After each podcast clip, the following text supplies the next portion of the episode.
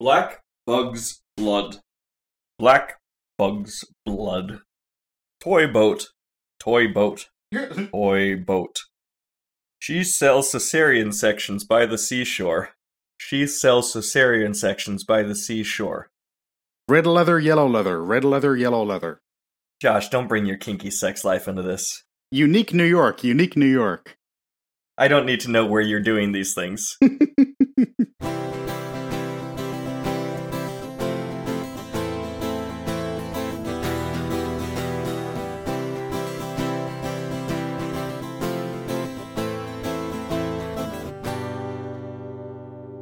You know what song I have in my head right now? What?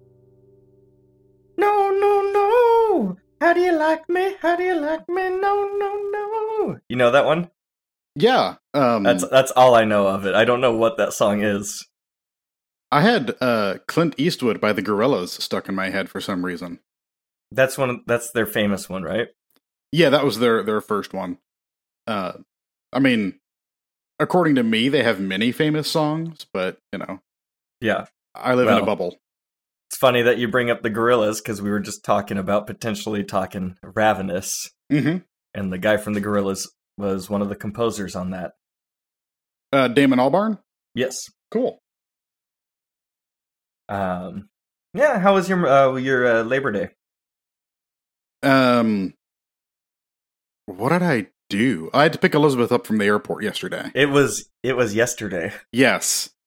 it's so I watched these movies last night and first thing this morning. So my I am in a I am in a mind space right now. it is it's wild in here. Am I you? Are you me? I We're gonna find out. I don't know. I don't even know. They go deep. Yeah, this was a funny choice, man. This is definitely. We started by wanting to do. Oh, by the way, hi listeners. This is Nashville, CA. Don't spit your coffee. Jeez. Mm. Um, hi everybody. Uh, that's a hell of an introduction. Well, I'll edit around some. we'll find it. Um, so yeah, welcome to Nashville, CA. This is a double feature podcast. I am one of your hosts, Sean, and with me over there is my other co-host, Josh. Josh. And Josh is from Nashville, and I'm from California, and we're here to take you on a spiritual, mental journey of identity and transgression and all sorts of weird shit. Transcendence, Josh. Uh, do you, do you think? I mean, we'll get to that, but does she transcend? Is that what it what happens at the end? I think I I I don't know. I don't I don't know what's going on with either of these movies, man. This was some bonkers shit. I we were talking about doing an animated movie. And so I was like, "Oh, cool. All right. I haven't seen like a ton of those, so I'll let Josh pick like the lead movie and then I'll try to figure out what to pair it with." So Josh picks Perfect Blue. I've never heard of it. I haven't seen that much anime in my life. I watch it and then I'm immediately like, dude, I don't know how I'm gonna put an animated movie to watch with this. Like, I don't know how I'm going to pair How to Train Your Dragon with this movie. This is gonna be a real stretch for us. And uh, that's when you decided that maybe we should go with a film instead of an animation. Yeah, I'd really, and I still want to visit.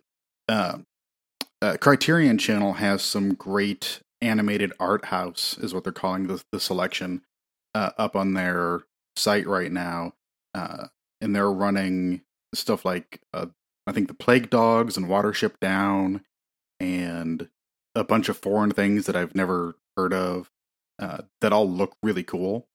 Uh, but the first thing that came to mind was Perfect Blue because it was foisted upon me at one of our movie marathons as a surprise pick. Um, I had given uh, Eli a list of anime because I wanted to watch some horror anime, and he picked Perfect Blue off the list. Uh, but I had just pulled that list from like I don't know Thrillist or something. So uh, this is it was exciting to me the first time I saw it. I watched it again a few months ago and then watched it again last night. And I think I might start to understand what it's about now after the third viewing. that's good. You can be our guide through this movie because again, it's one of those movies where I feel like I took so many notes and it was just plot points for me to try to keep things straight in my head. Mhm. And I don't know if that helped at all. Um, is Plague Dogs the sequel to Watership Down? I think so. Yeah. Yeah, we are never talking about that. We are never talking about that. Okay, I read, I just read the Wikipedia of that, and I was like in a depressive state and crying. So, so it's just not happening. yeah. The ending, like just thinking about the ending to that movie brings me to an emotional place that I don't really want to get to. I love it. See, I kind of want to experience that though. I've heard a whole lot of things about that. uh, I I'll go anywhere with you except like dog stuff. Also, Buster's gonna be twelve in two days, so I'm very Oof. sensitive about dog stuff right now. Yeah. So that's basically what I'd like to avoid. Um, yeah. So I would much rather watch people go through all sorts of terrible things and awful situations and torture or whatever. Just please don't let a dog be sad. Uh huh. No dog stuff. Got it. I mean, those are famously based on books, which also have like have devastated uh, high schoolers for decades. I feel like when they get assigned to them. Uh, Did you read any dead dog stories growing up or movies like that? I don't think so. I managed to avoid like Old Yeller. Uh, I'm sorry, spoilers for Old Yeller.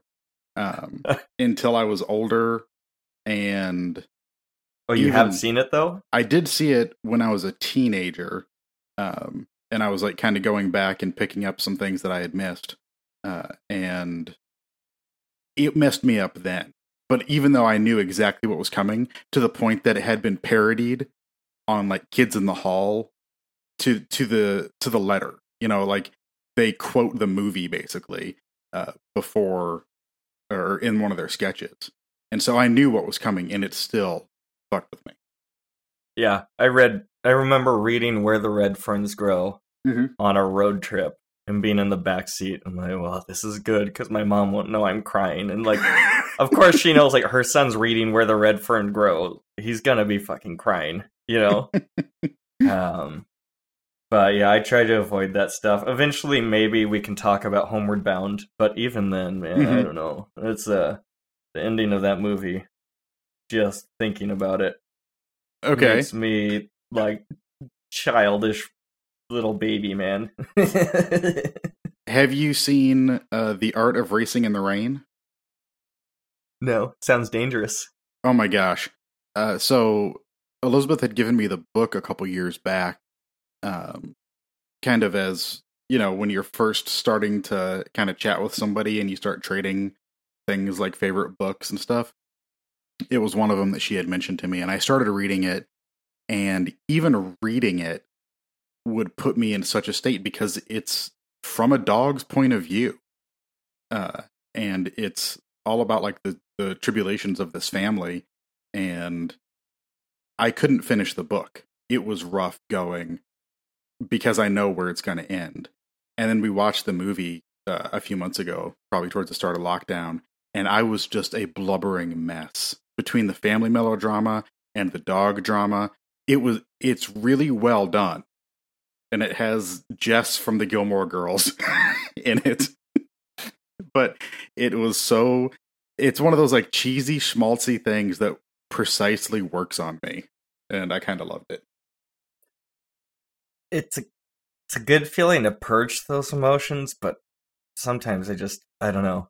Like it's easier for me to do that through a song or something else. I don't know. I just don't want to commit 90 minutes to like just depression. you know?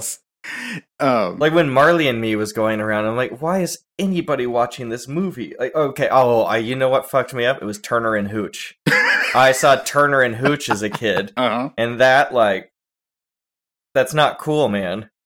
Like, not cool at all. Uh, just broke me. Also, I remember not understanding the end of the movie where it shows spoilers before Hooch gets killed, he impregnates another dog. And Oh, so yeah. you see a bunch of puppies. And I didn't really understand what was going. I thought maybe like Hooch somehow hadn't died, or I don't know. I just I didn't want to believe it. You know. Can we stop talking about dead dogs?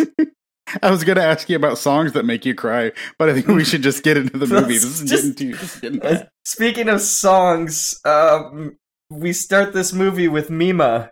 She's Yes. our main character of Perfect Blue. Um, this movie, by the way, is directed by Satoshi Kon and the screenplay by Sadayuki Murai.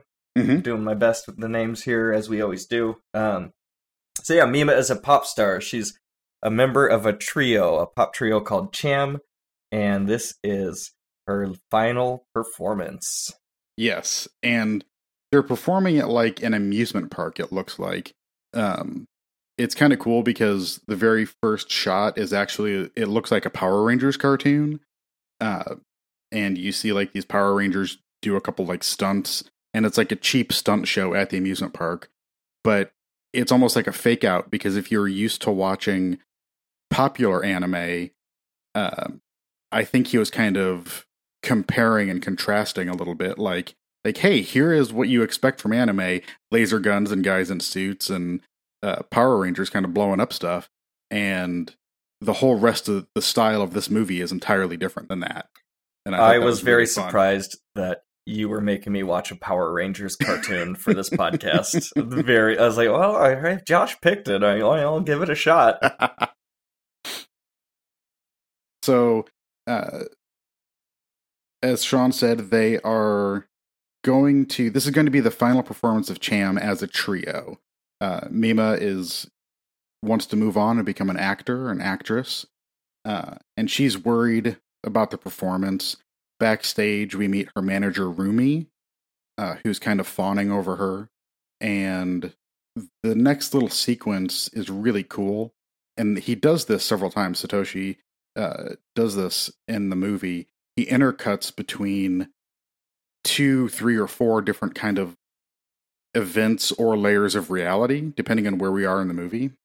So we see Cham performing their stage show and the crowd going wild for them. And then we see Mima grocery shopping in her like everyday mundane life, buying fish food and doing mundane tasks. Um, and then it intercuts with also a meeting between Rumi, Mima, and her agent, where they are arguing over what career course Mima should take, because this is like a big step she's taking from being a pop idol in Japan to trying to be an actor, a serious actor. And do you have any idea, any feeling about like the pop idol community or that that space that they hold uh, in Japan? I know it's been like a bigger thing with J-pop and K-pop kind of coming over here with bands like BTS and Blackpink, Pink Black.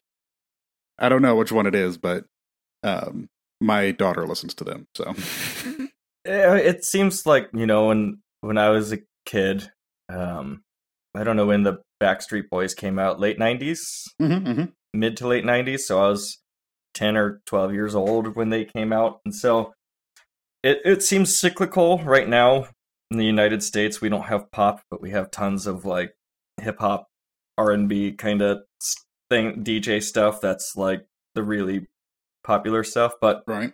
um, yeah, that that idol worship culture never seems to go away. It does seem to shift of who the people we worship are.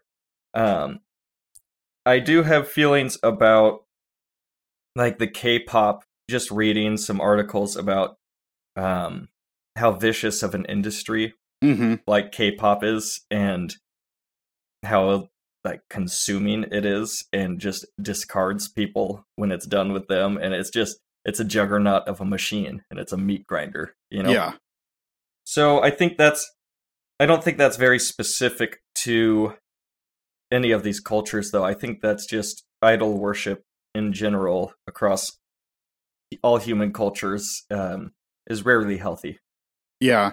I do think that um, in Japan, kind of this J-pop idol, because they re- they refer to them as idols, as pop idols, repeatedly, um, and that's a term I've seen used, you know, widely in culture as well. And Yeah, I think did it with American Idol for yes, we still do it. um, I think it's a position where it's even more, as we see in this movie, it's even more constraining about what they expect from the idol, about what they expect their behavior to be like. It's kind of like we do with uh, like Disney stars or Nickelodeon stars, people who were child actors, things like that. Um, we want them to be squeaky clean and innocent their whole lives, and then when they get older, they make a change. And that's what a lot of this story is about from Mima's point of view. That's kind of the the baseline that would be going through it is her struggling to um, I guess come of age in the public eye, you know, age up a little bit and do more mature things. Um, the J-pop outfits that they wear, or the the pop idol outfits that she wears, are all kind of schoolgirlish. Uh, and I, I saw the word innocent, like sexually innocent, uh, thrown around a lot, which is definitely contrasted with some stuff she gets into later as an actor. Yeah, I mean, Mima's shown to be still very much a child, just as we'll see later on in Black Swan. Um, Mhm. These are adult women who, for one reason or another, with the constraints of their professions, haven't been allowed to grow up necessarily. Mhm. So, still, in many ways, they have childish or naive views of the world. They don't sense the danger that's around the corners yes, because of how sheltered forced like they've been forced to be sheltered. And because of that they're just naive and innocent but also extremely vulnerable. Yes, and uh, in Black Swan, as you, as you pointed out, it's the mother uh, character of Nina, and in here, it's mostly Rumi, uh, her manager, who is a former pop idol herself, who kind of has taken on that role and tries to protect uh, Mima and keep her young. can we Um, talk about how i'm kind of dumb Why? what happened? she kept saying rumi and because i'm a dumb american Uh huh. i thought they were using slang for roommate and so i thought rumi was her roommate for Oh. a solid hour of this movie before I figured out that no, she's more of like a manager. oh, yeah. and um, also I was looking around Mima's apartment. I'm like, that looks awfully small to house two people. How does she fit in there? That's great. I didn't even- and the way Rumi's illustrated Mhm. is weird.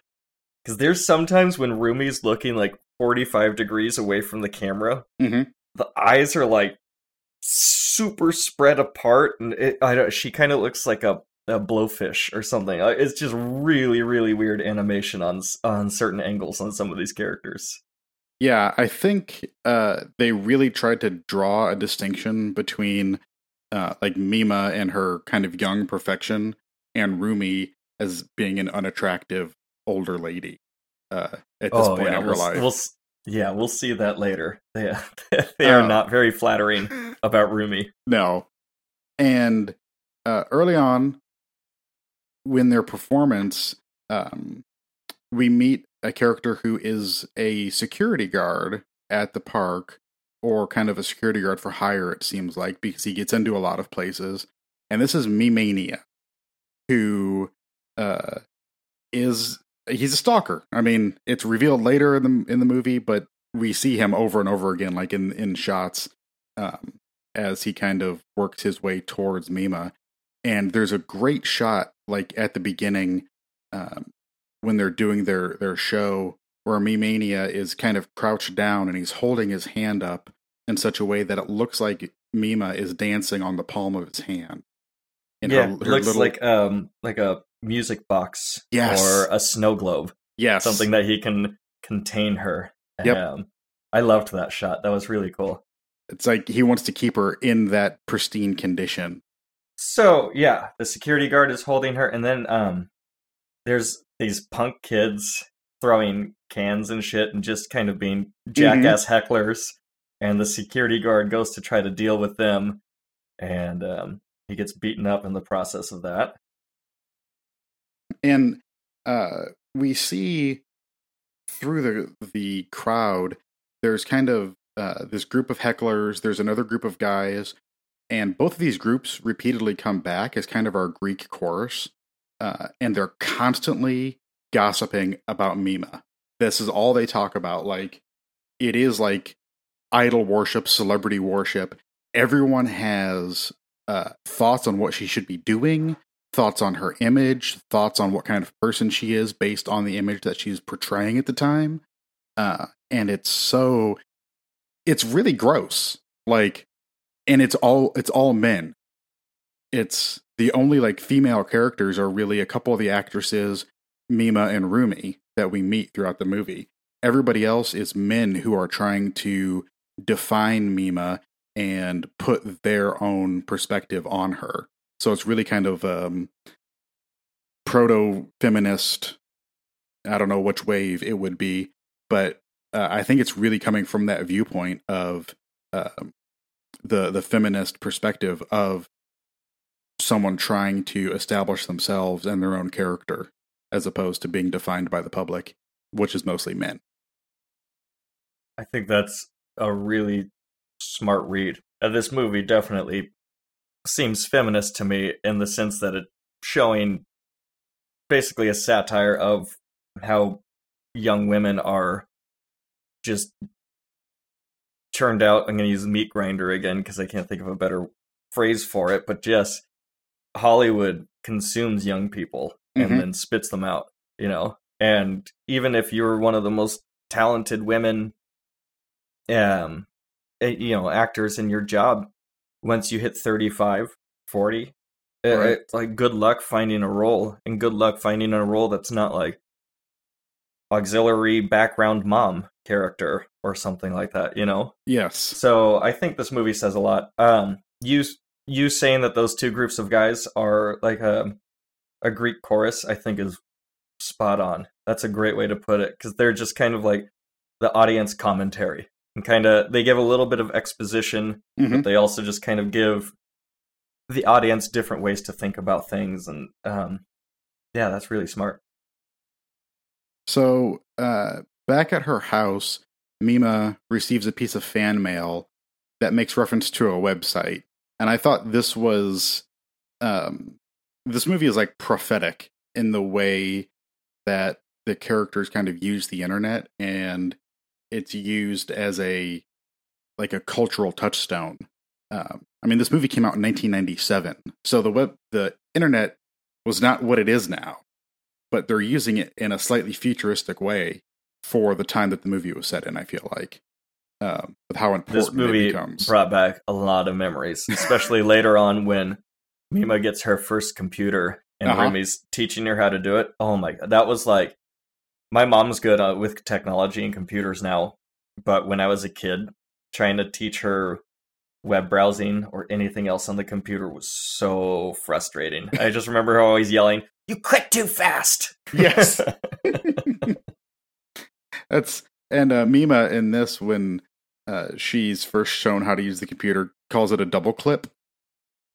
Uh, Rumi says double click, and she says, "What do I use a clip for?" And it's just kind of another way to see her uh, naive nature. Yeah, but so there's a blog on this website. Um, someone says they're always watching Mima's room, and um, at this point that her mom calls, mm-hmm. and um, after this she gets another phone call, and it's just heavy breathing. Uh, some weird stalker person. Mm-hmm.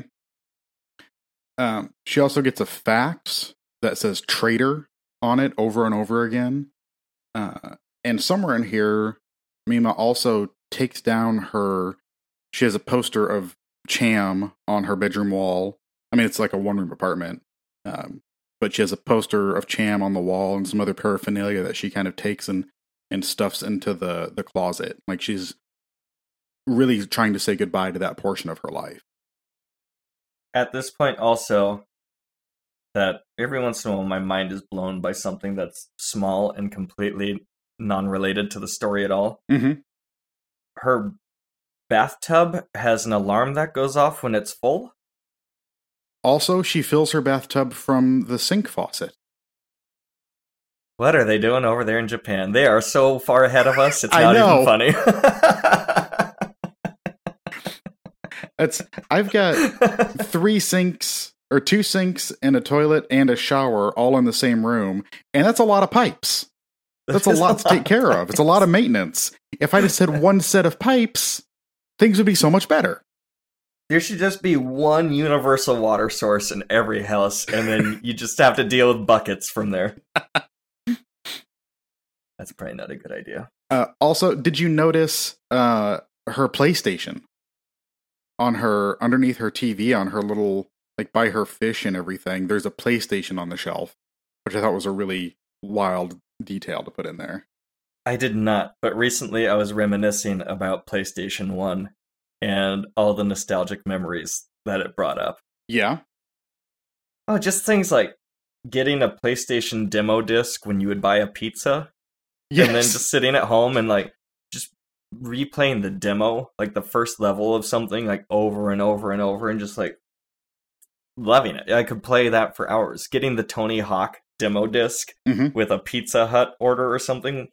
It came with one level. You got to play it for two minutes, I think, and the only song on it was Goldfinger Superman so just over and over and over. Get up, get up, get up.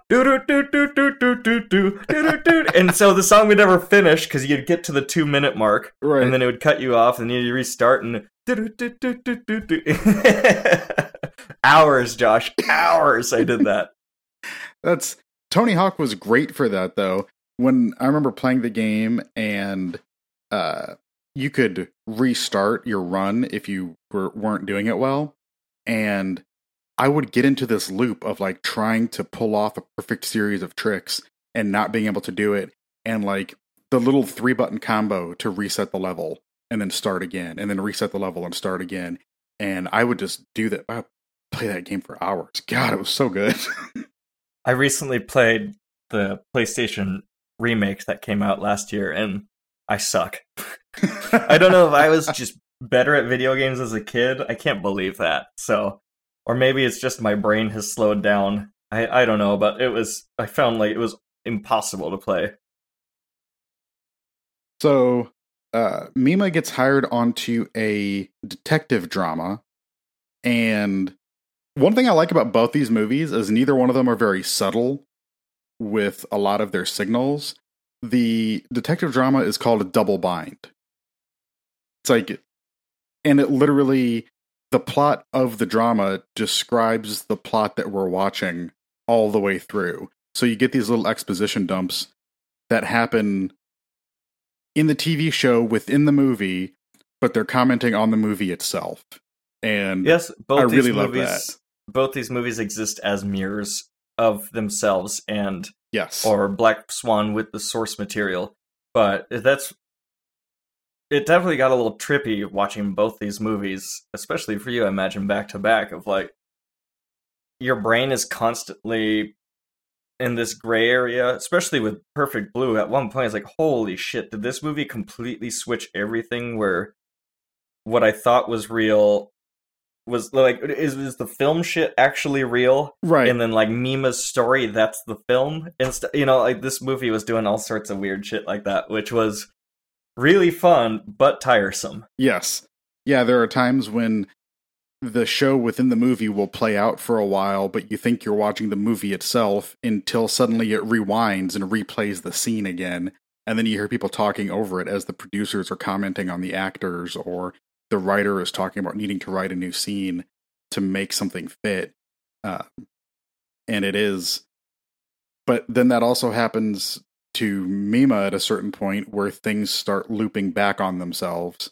Uh, and with both of these movies, the amount of times that I noticed the uh, protagonist looking into a mirror or a reflective surface of some kind, and then uh, also how many times they wake up. How many things are like, shit, was that a dream? Or was that real? Or was it within the piece of art within the movie? Yeah, that happens a lot. At one point in this movie, it happens like five times repeatedly. Mhm. at, at a certain point, especially with this movie, I, I just started to throw my hands up and just be like, I'm not gonna get it. I'm just not gonna get it. Did I thought um and this is the third time I've seen this movie. I thought something was wrong with my file because it plays the exact same scene again. Yeah. And it's like, wait a second. Did it just did it skip? Is iTunes fooling me here or something? Did I lean on the remote? so, uh, after her first day, Rumi is, or excuse me, Mima's gonna get onto the subway or onto the train. But as she gets off, she kind of has a miniature panic attack because in the blog, the stalker mentioned that she gets on and off the train every day right foot 1st Mm-hmm. And so she's just constantly under the feeling of surveillance now, which would be to constantly feel like you're being watched or unsure if you're being watched would be a terrible, terrible way to live. Yeah. At first, she seems kind of amused that the whoever's writing um, knows so much about her, but then it quickly becomes scary, and then she becomes kind of obsessive over it later, um, which is, I, I think, I would go straight to scary. I don't think I would feel. I mean, she's naive. She thinks it's it's fun and part of being a celebrity, I guess, for a while. Um, no, this is part of that sheltered naivete. And also, I think it was in the early stages of the internet. It was Mhm. kind of like, oh, this is where you go to meet people now, or something. I, it, I think it was just in general, the internet felt more innocent back then. Yes. I can definitely see that. I remember people being uh insanely open with their lives at a certain point. Like people seem to be now, but everything is so curated and um everything is seen through whatever avatar you have on whatever social media platform.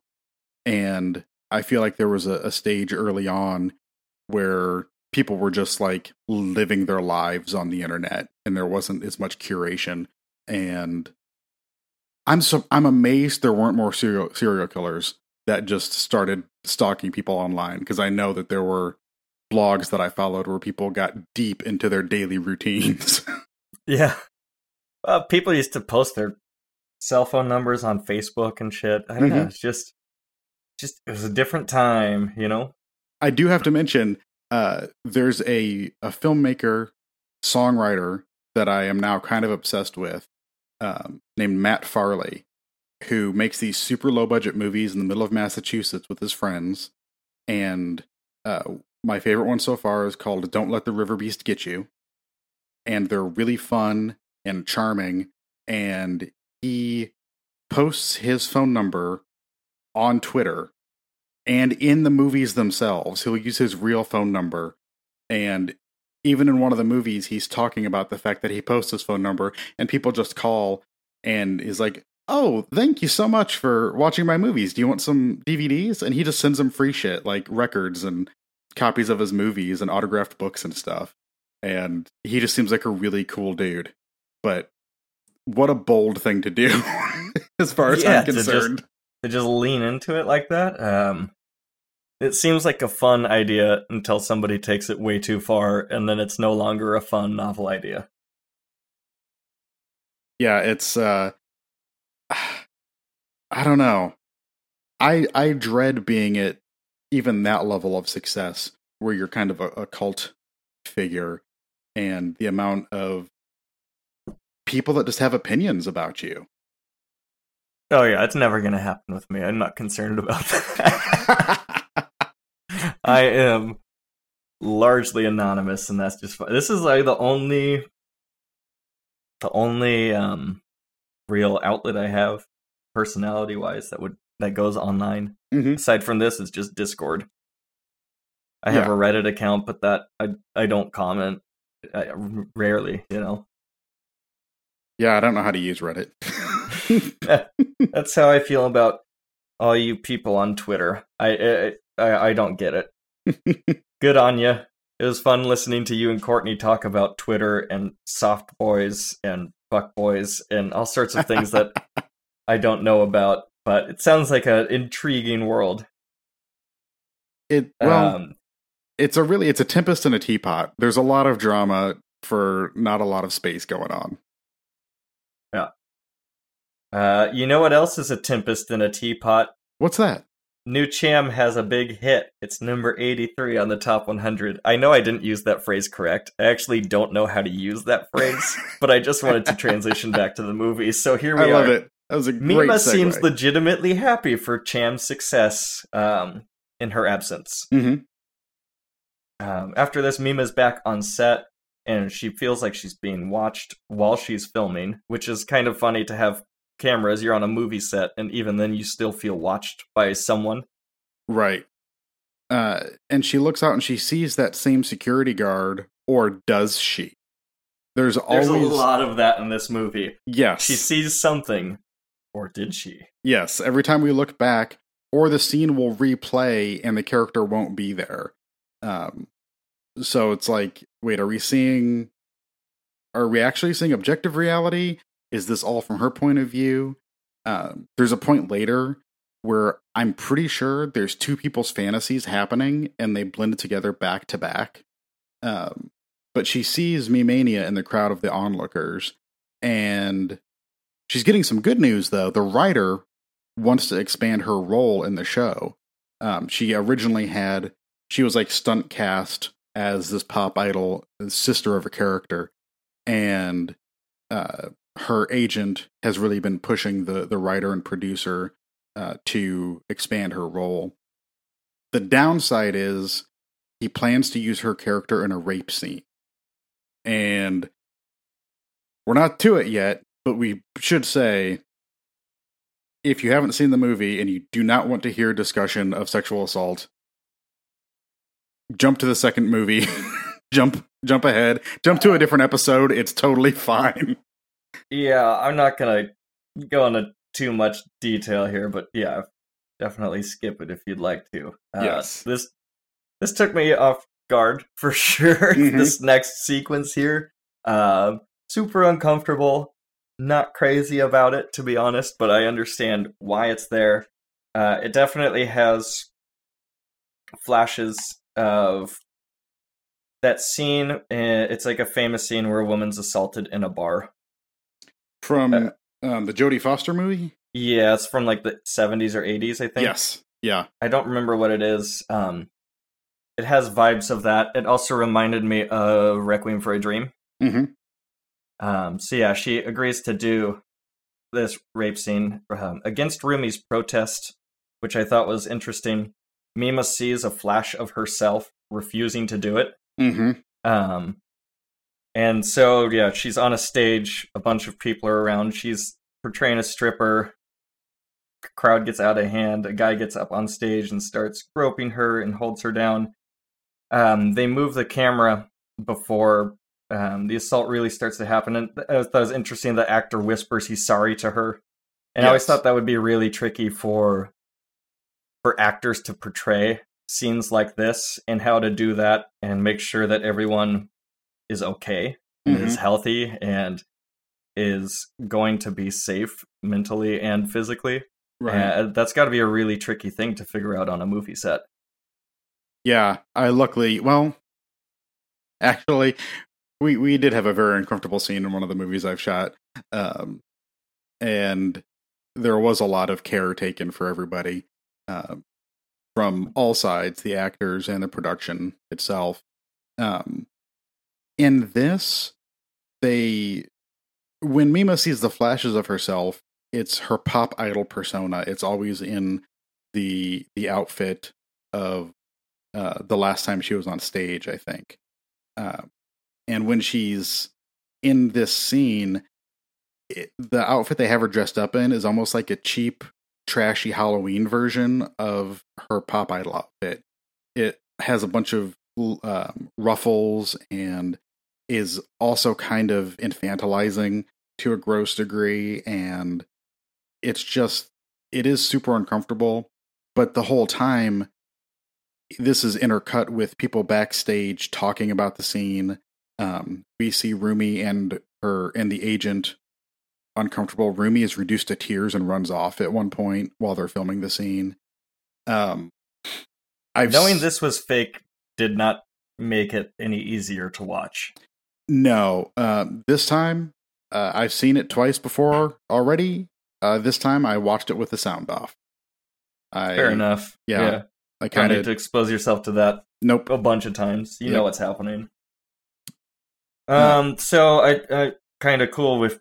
That's all we're gonna say about that scene. Yep, totally Um, fine. I'd like to move on. So after this, her other manager, I believe, not Rumi, but the guy, um, he can see that she is hurting. Mima's just in a state after this. She's looking down and closed off, and he goes over to her, and he's about to talk to her, and he goes, "Hey, why do I take you out for a nice meal?" Yeah, and completely brushes everything aside and just completely disregards the trauma that she's just experienced. hmm Um, and so I thought that was really prominent. She gets home and all of her fish are dead, which basically this is the the catalyst that causes her to have a complete breakdown.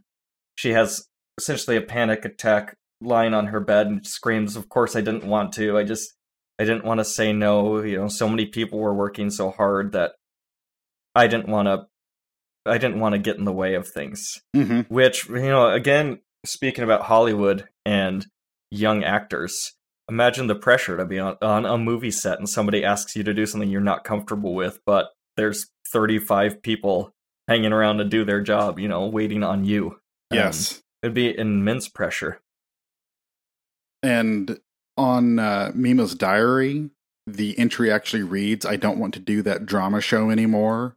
I should sing for my fans. It's what's best for me. It's what's in my heart." And the diary, even though it's not written by Mima, seems to be on point. Like it is exactly what she's thinking, and she wonders how they even know, you know, to that level, uh, what's going on with her. So clearly, it's somebody who's who was able to watch her and see her reaction and actually understand her. And I think that's part of what draws her into it is she is having this conflict and the diary whoever's writing it is understanding that. Uh and at this point she um mr shibuya who is the screenwriter Mhm. um starts to get some of the blame feeling like he was pressuring her to do Mhm. this. Um, it's around this time also that we get a glimpse of the security guard, aka Mr. Memania, uh, his room, and it's just there's a computer and it's surrounded by photos of Mima, and that's it. Yep. It looks like this guy's room is just a bed, her pictures, and his access to her, and nothing else. Yeah, and it's interesting the comparison of his room and her room as we see them progress throughout the the movie. Um, her room gets more and more disheveled, and there's clothes strewn around. Uh, after she her her fish had died, she kind of tears everything up, and his room there's more and more piles of um, these idle magazines. You know, kind of like I guess People or Cream or Teen Beat or whatever it would be um, that he's cutting pictures out of, and he just becomes more and more enveloped in the celebrity worship culture that he's already, you know, lost his mind to at this point. After this, Mima is starting to really hallucinate. She sees the pop version of herself, um, I believe, inside her place, and the pop version of herself says that she's tarnished and filthy and nothing. And then the pop version, I love how the pop hallucination floats like a ghost, but also Yes. skips. And so in this one, she, uh, the hallucination, the vision skips across the street lamps and goes from streetlight to streetlight, just very gently floating and gliding as it skips along. It, it's a really whimsical yet scary image. It is like it shouldn't. It's one of those things like in Nightmare on Elm Street, uh, the first one where Freddy Krueger's arms extend and it looks kind of ridiculous, but it's also horrifying. Uh, that's what this makes me think of, where you're like, that's silly, but also it still creeps me the fuck out. There's something about it that is just off. And it's like uncanny valley kind of territory. I don't like it. don't Yes, like it at all. Uh, any time something is close but just not quite there, like Mhm. the the Baron Annihilation or something, that's just when my brain really gets set into like alert mode because something here isn't right. Some, something is wrong about this, you know? Um, so the writer, what's his name? Shibuya? Roll call. Roll call?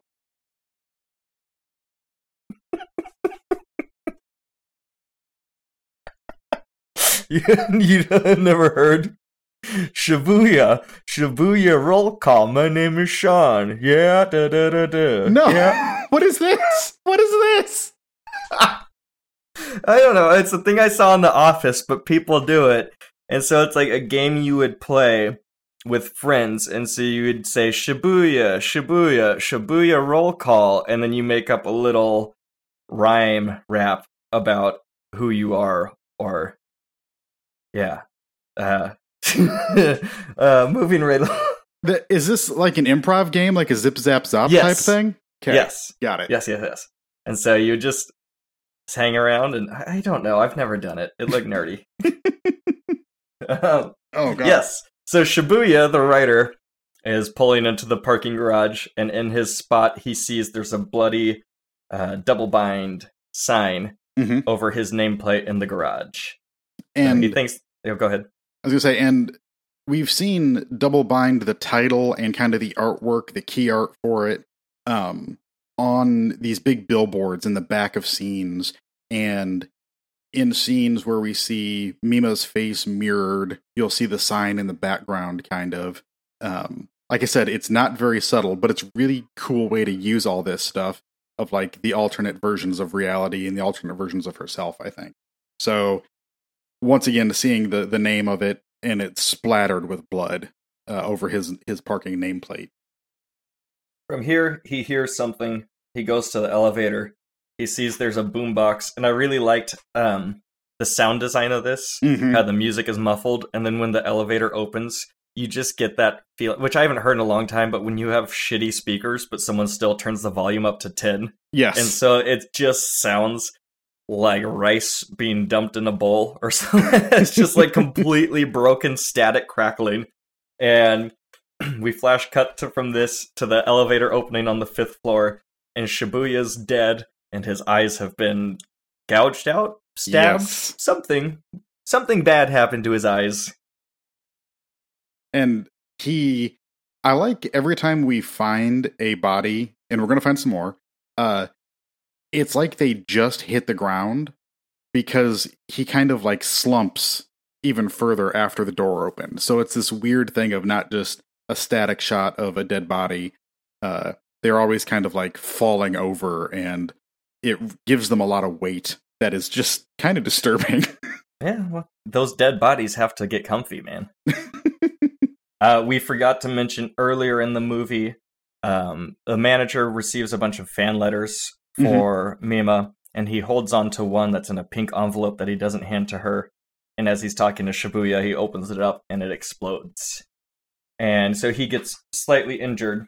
And um, so after this, uh, her male agent, Mima's male agent, I don't remember his name, basically mansplains to her that there's no possible way the letter bomb and the murder of Shibuya could be linked. That's just preposterous. She's been watching too much TV. Right. That's uh and once again, she's in a murder show. She's in like a a CSI type show as an actress that is also slowly becoming the plot of the the movie. And it's yeah, but that's just that's just normal stuff. it's man. totally That's just- normal. when your life and your work started start to like become mixed and you're not quite sure who's who and if you exist or if your work persona that just that's just Wednesday around here. Yeah, totally fine. Normal stuff. Uh, Um, in the tunnel, this reminded me of the beginning of Eight and a Half. There's a Mhm. tunnel scene with a bunch of traffic, and this she sees a flash of herself saying "Serve you right" as a car passes her. After this, Mima is going to a photo shoot, and it seems like she showed up to this photo shoot expecting to just maybe do some modeling or some slight cleavage showing or something, but uh, a photographer asks her to take her top off, and she ends up being uh, completely nude, head to toe, and it's essentially a pornography shoot at this point. Yeah, and we get lots of uh, shots between the assault scene earlier and this scene of like leering men and lots of people uh, commenting on her body and the way she's using it. And it's like she's in a double bind.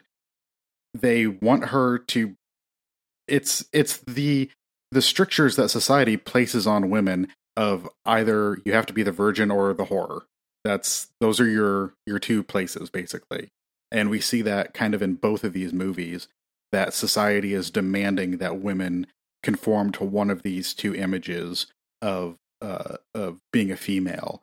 You know, if you show if you are slightly provoking at all, suddenly you're a whore. You're not pure. You're not clean anymore, and you can never go back to that. You're tarnished and sullied and dirty at this point.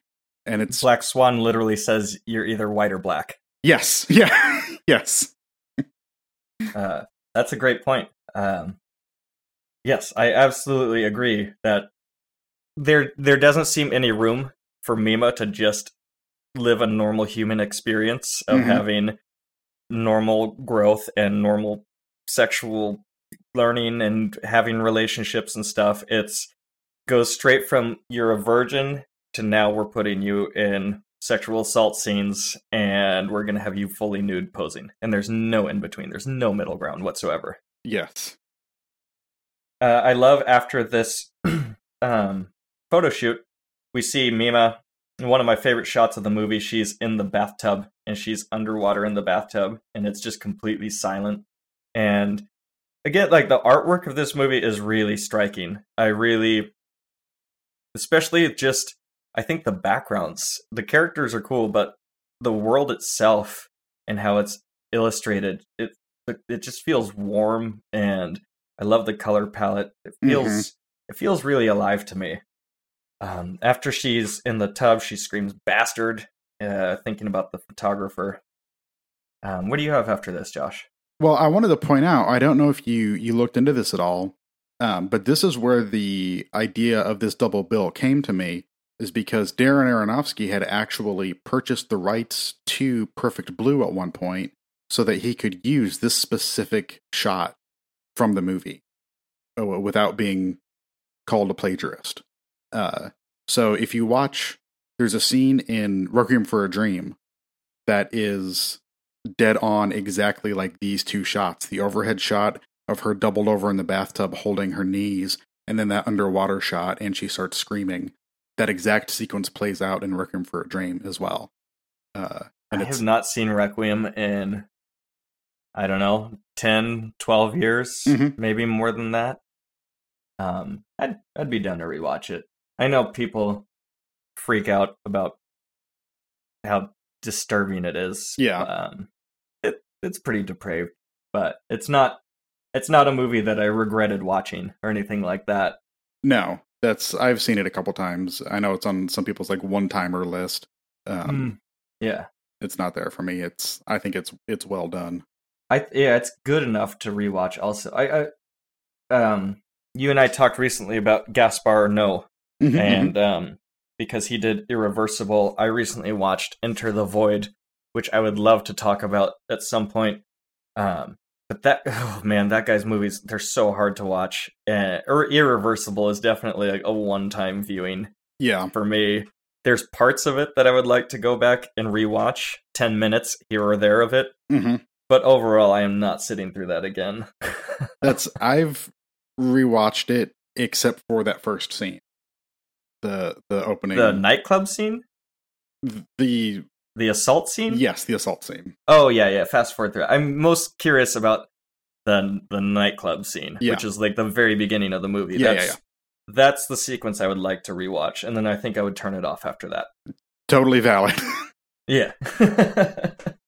um, Mr. Me Mania. Um, I don't remember how we get to him, but he thinks that uh, Mima is an imposter, and that pop star Mima is I don't know if he thinks she's been kidnapped or something, but this new actor, actress Mima, is not the real one. Yes, he has this delusion where all of the the pictures that he has taped up on his wall of the pop star Mima are talking to him and uh, narrating the emails that he receives. He receives these emails every day, and it seems like he's writing them to himself. Like That's another Black Swan moment. Those yes, talking photographs. yep.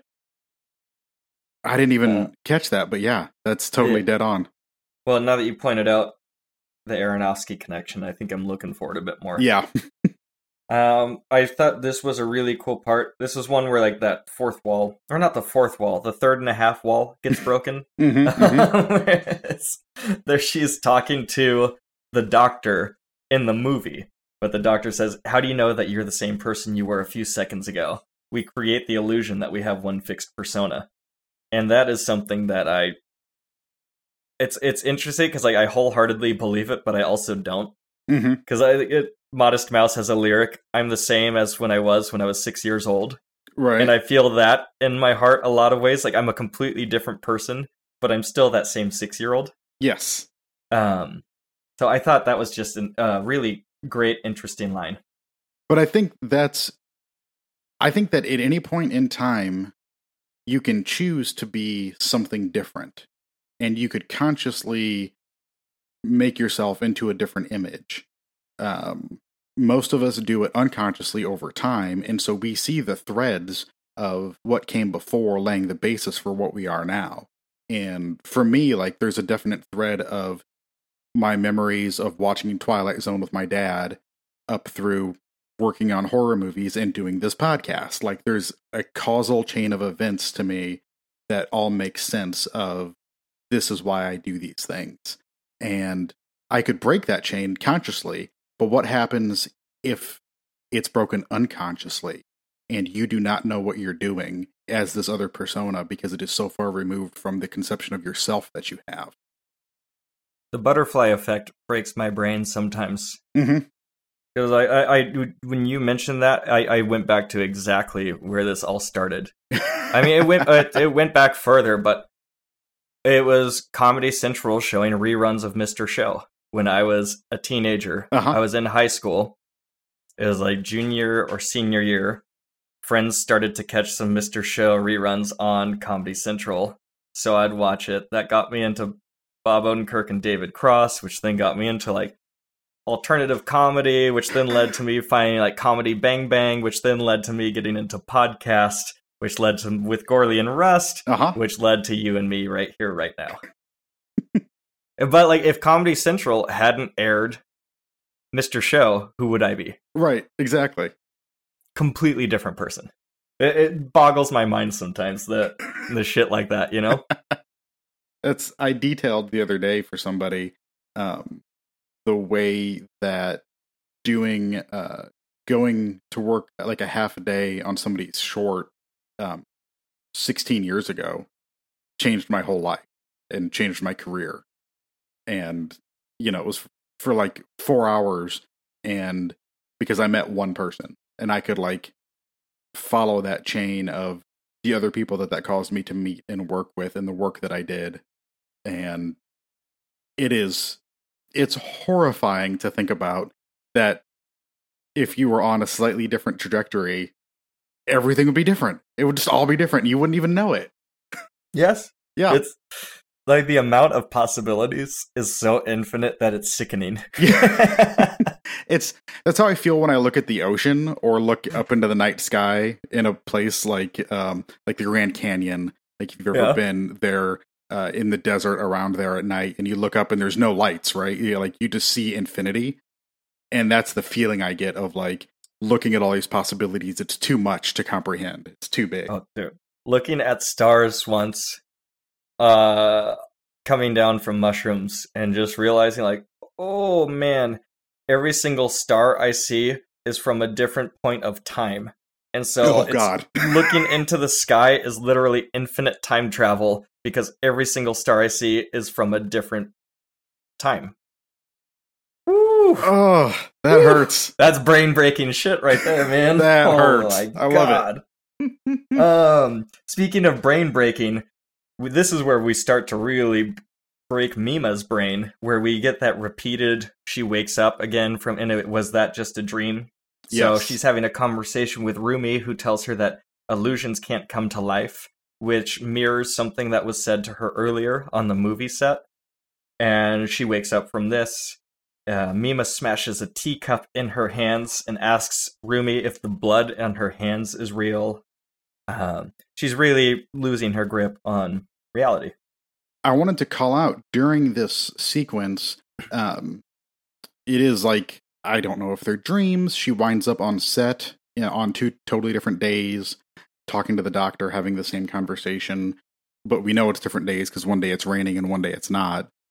And Rumi mirroring the dialogue from the movie um, is all crazy. But there's also a shot in here that looks like it's lifted from an Ingmar Bergman movie, Persona, where you see the two women's faces, and um, Rumi is looking straight on, and Mima is looking to the side, and their noses kind of intersect right in the middle, and it creates an optical illusion of looking at one full face, either way that you look at it. Um, and That's it's really cool. That's on my list of movies to watch. mine too. I, I haven't watched it in years. I've never seen it. Oh, it's so good. Did That- Ingmar Bergman did Seventh Seal? yes. I need to rewatch that because I think I watched it once, but I don't know if I was in a weird mood or whatever. I remember very little from it. Okay. Yeah. Um, I was listening to another show recently, and they talked about uh, the Virgin Spring. Have you ever seen that one? No. It is the basis for Wes Craven's Last House on the Left.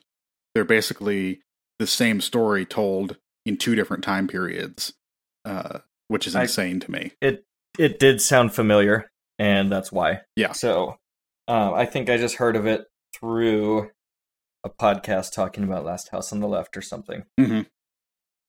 Um, speaking of which, that the remake for Last House on the Left, I remember watching a making of about it or something, and the lead actress said that she had worked with Garrett Dillahunt before, Mhm. and she liked him so much that that's the guy. That's like an actor that she trusted to be on set to act the sexual assault scene Okay. with her and he said personally for him it like took a heavy toll on him because this was a woman who a younger woman who he had befriended and Right. you know had worked with before and he had to then get himself into that character's mindset it really interesting um but again it seemed like it was a way to do it completely respectfully Right. or with with as much as you can. Um, I don't. It's really Yeah. tricky to to put something like this in your movie. Um, that's fucking that's a that's a choice. Yeah. It's a real real choice, man. uh, in the world of the the show within the movie, uh, the characters discuss the idea of someone being possessed by an illusion or a delusion and then committing murders while in that other persona. Uh, the photographer who took the nudie shots of her earlier is watching the show at home alone, and the the movie does this cool thing of like pulling out of the TV like you look like you're watching an actual scene and then it pulls out through the TV like matrix style almost um Yeah, you get you get a, a weird like grain effect transition as you kind of go through the glass of the TV screen. yes Yeah, that was cool. and uh this is one of the more famous little sequences in this movie it's This was awesome. yes This was by far my favorite part of the movie. Holy shit. So a pizza man comes to the door of the photographer and drops his pizza. As the photographer reaches down to pick it up, uh, the pizza man pulls out a screwdriver, which he then shoves into the agent's eye socket, or to the, the photographer's eye socket. And it's just, it plays out so gruesomely and impressively. Like, I, I hate to say that I love the violence, but I love the violence in this movie when it actually happens. It's Yeah, it's done awesome. so artfully. It's so cool. She stabs him in the eye, in the groin, in the belly, Mhm. he collapses and then she gets on top of him and like as you want so many final girls to do in slasher movies hmm just unleashes pure vengeance down on his head Yes. with this fucking screwdriver and it's brutal and violent and it, this is a gnarly ass violence scene. There's a shot where he reaches for the his uh, cordless phone, and she brings the screwdriver down through his hand and through the phone, and I thought that was awesome. yeah. Uh, and this reminded me of a there's a show a bbc show called ideal. It's about like a stoner guy uh, who's a drug dealer and it was a funny comedy there's one character who was like a badass local thug guy named psycho paul and psycho paul carried around a flathead screwdriver Mhm. and he'd say someone asked him like why don't you use a phillips And he goes because flathead hurts more uh, this was this was so over the top. It was awesome, um, and I love the one of like my my favorite image from this movie, just as a single image, is um, Mima in her pop outfit covered in blood. Mhm. I think that's just a fucking iconic, really really cool looking character design. So in this sequence, as it climaxes, uh, at the beginning, when you see the pizza man, he's drawn indistinctly, and you can't really see his face. And then, as the violence escalates, uh, the scene cuts between different versions, where we see Mima on top of the photographer, we see the nondescript pizza man on top of the photographer, but like also her clothes change when the shots change and he's got a projection TV and so there's a another image of Mima and on-screen violence being projected onto the side of the assailant's face and on the wall behind them and it's just there's this great shot of Mima rearing back with the screwdriver ready to bring it down and it's just like a perfect snapshot. I've seen it as some key art for the for the movie in some places, um, and it's Yeah, just uh, so cool. It's the Wikipedia poster. Oh, is it? Mm-hmm. Um, yeah, aren't projectors in movies awesome? When you you can just project shit onto a character as stuff is happening. Yes. Ah, that's awesome. Uh, yes. So after this, we get back to Mima's apartment, and she finds the bloody pizza boy clothes in her closet. Yes. Once again, she wakes Uh, up alone. She wakes up again. Again, this is like the fourth time now that we've had the same wake up sequence. Essentially. yes. Except for this time, she gets a call from her agent telling her about the murder, and then she immediately, like something pulls her to open her closet, and she opens it, and there was a uh, a shopping bag that she had used a few days before, and it's got the bloody pizza uniform in it.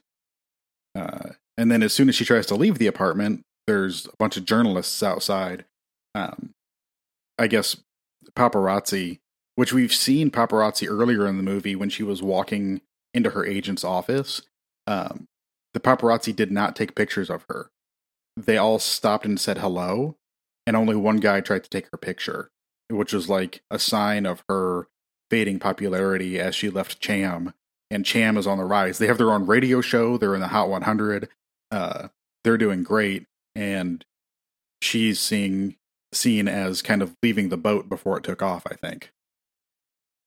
Yeah, I just watched. A, I don't know why. I watched a little thing about who let the dogs out, Okay. and there was a guy who left the Baha Men right before they recorded that song. No, God, you know how much, you know how many millions that guy probably missed out on. was was that a Todd in the Shadows video? No, I I love Todd in the Shadows. Great, I've seen that one before. Okay. I love that guy's channel. I haven't watched one of his in a while. No, this was um, might have been uh Variety or Vulture, Oh, one okay. of those V ones doing one like a song retrospective. So on set again, uh, everyone is gossiping about Mima backstage.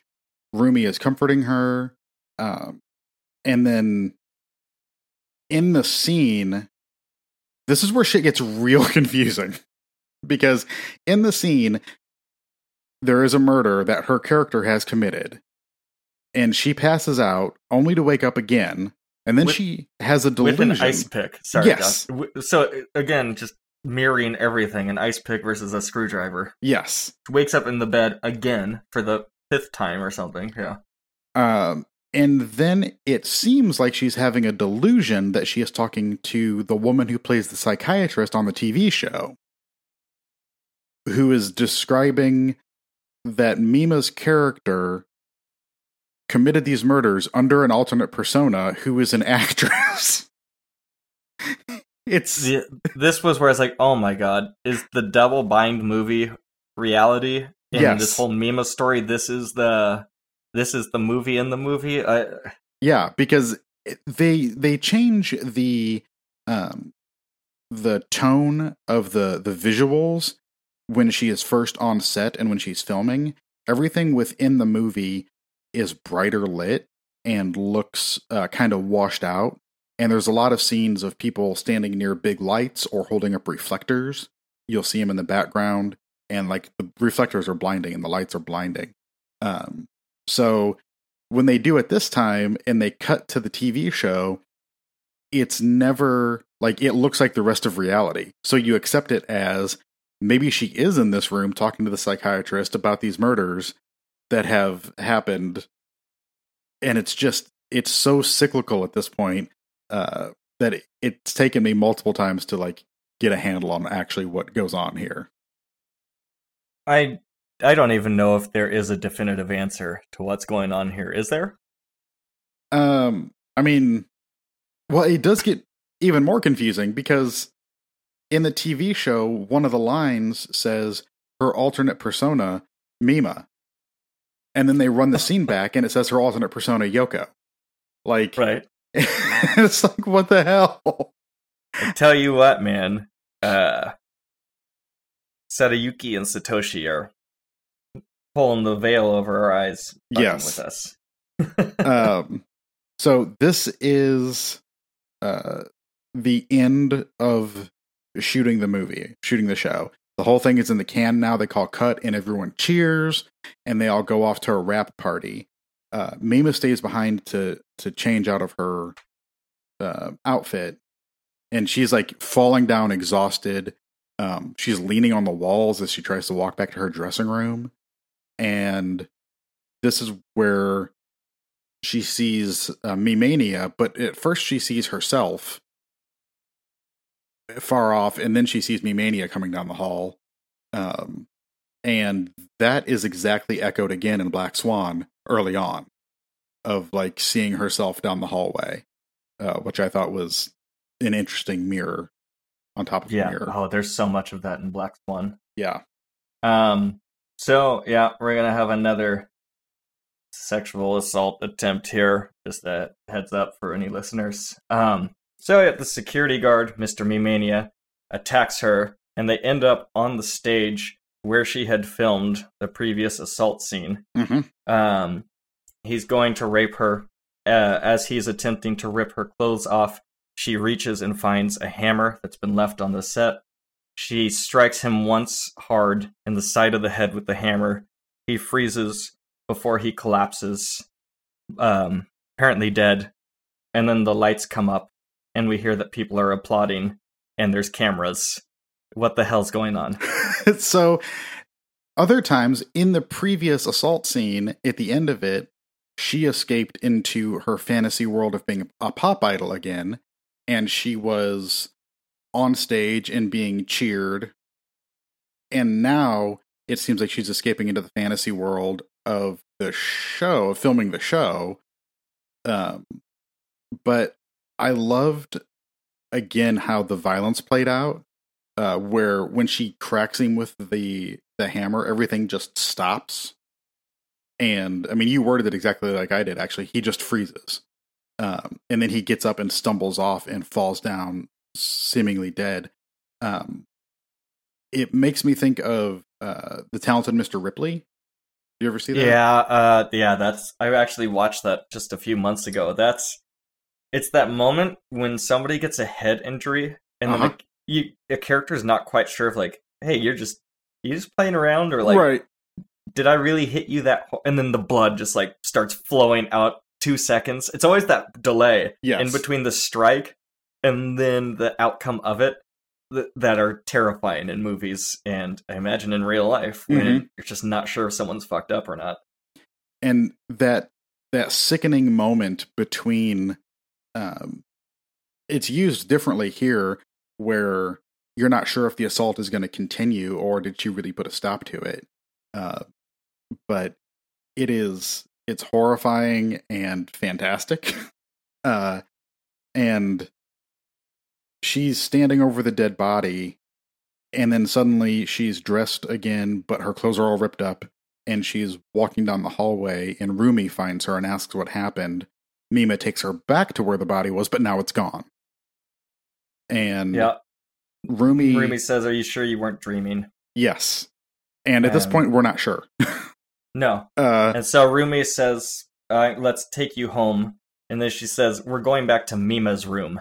Yes. And as the person, the stalker said earlier, I'm always watching Mima's room. hmm I was like, oh, that's a creepy way to put that. Rumi, what's going on with you? And uh, it's interesting because once again, like in the shot, the persona looking shot, um, this time instead of just Mima being reflected in the window, Mima and Rumi are both reflected in the car window as they're driving through the city. And there's a shot that is specifically just the window, and you just see the women's reflections, and it's like tying them together in a really cool way. When we get back to Mima's apartment, we see that the fish are alive. Yeah, I Also, I had this was just a trick. I I like forgot. I think I had tetra fish. Like I, I'm pretty sure I had at least one of these at some point. My as a kid, I had an aquarium, a little aquarium in my room. Um, she's calling Mr. Takagoro, who is who's Mr. Takagoro? I don't remember the director. No, that is the um uh the other agent. Hmm. Okay. Uh, but he's dead with no eyes, along with the dead security guard. Yes. What's going on? So I think, as we're about to find out here, um that Rumi is the real mastermind behind Mr. Mimania. Um one of the two of them committed all the violence up until this point. Uh, I don't know if she did some of it and then is scapegoating him because he was easily manipulated. Um, but I think that uh, because the last time we see Mr. Tadakoro uh, is as they're leaving the set. So I think that the security guard and the agent are both dead on the set. Rumi killed the agent because he was the one who pushed her, pushed Mima into doing the sexual assault scene and the nudie photos to begin with. So I think that uh, in order to protect her image or feel like she's protecting her, Rumi took it out on him and the security guard who failed at killing the fake Mima. Sounds right to me. Okay. also, um, so as Rumi begins to attack Mima, um, we're to believe that Rumi has Rumi's actually the one with the split personality.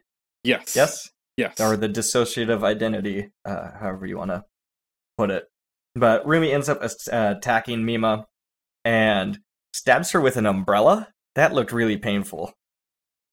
yeah. The whole sequence of um, they're in the apartment and then they're going to leave the apartment through the window and uh, Rumi is flashing back and forth between Rumi and Pop Idol Mima versions.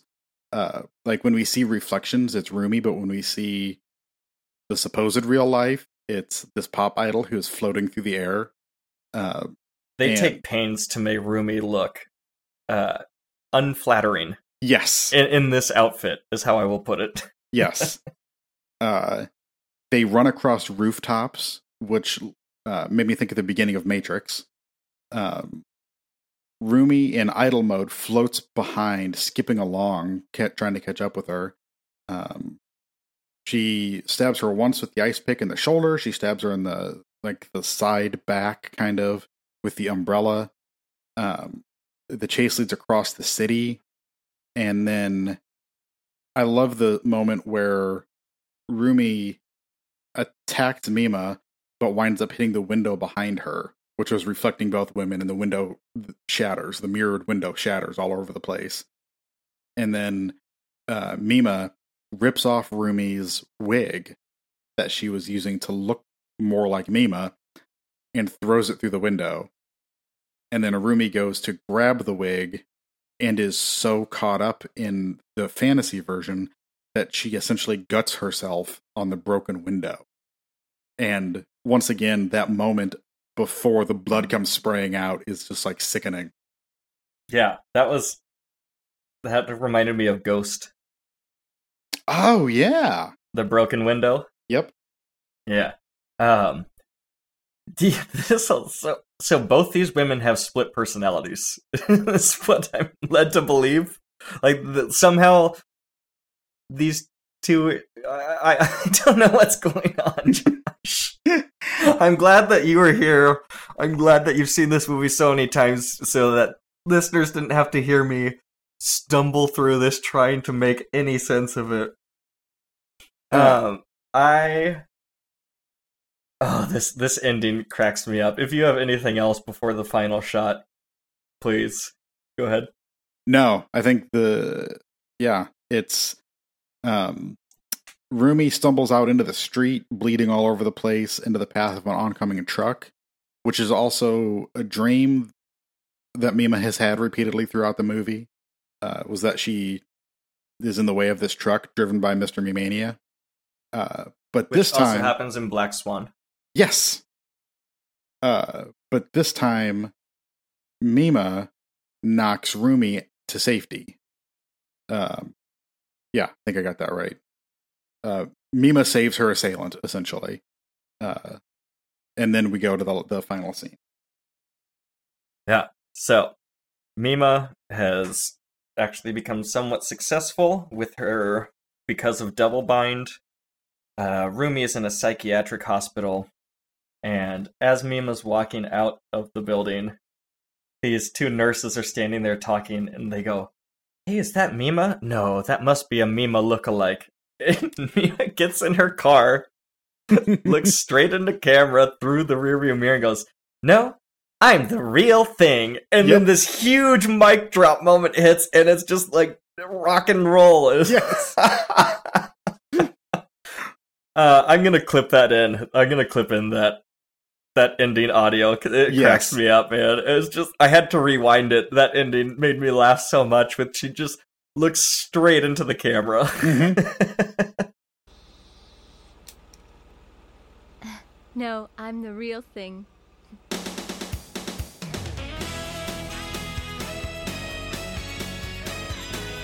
I loved it. It was and for a movie that has been so twisty and done like kind of been so clever it seems seems like a real kind of dumb moment all of a sudden. It's but I loved it because it was like so clunky and cheeseball, which is not what this movie has been. Yes. That it's just it was it really took me off guard.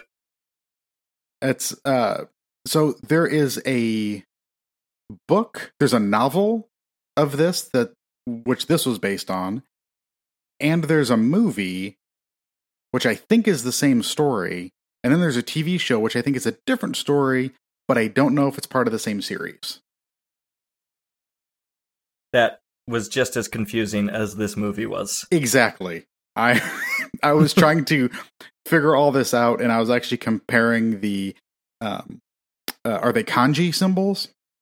Uh, I think of like the titles against each other, trying to trying to figure out what was the source material and what was the adaptation. Hmm. Also, if we were more clever, we would have paired this with and just called it Perfect Blue Ruin.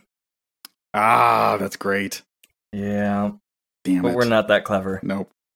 We just have to have that big goddamn X in the middle of the movie title. Speaking of that X,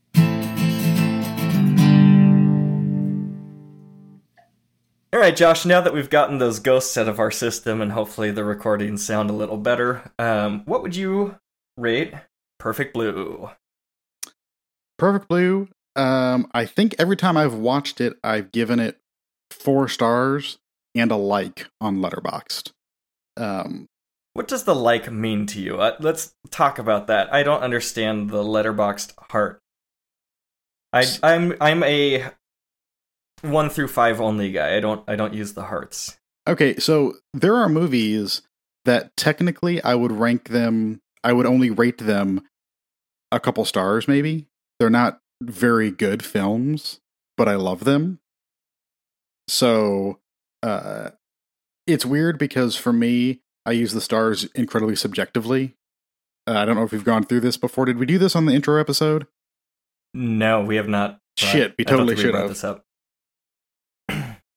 Oh well, ten episodes in, and people will finally understand our rating. Okay, so for me, two and a half stars is it's a perfectly fine movie, and maybe if it's on, I would watch it again. oh, I think we have discussed this. Okay, Yes, uh, anything but going yes, up I'm, I'm from right there? with you too. Like two and a half is like I'm pretty neutral on it. I had a fine time watching it, but I probably won't watch it again.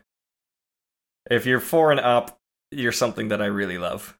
Yes. So you gave Tremors 2. This is a good example. You gave Tremors 2 3 stars plus a heart, whereas I just gave it 4 stars. Even though I know it's preposterous to say that movie is an 8 out of 10, but for me it's an 8 out of 10. Yes.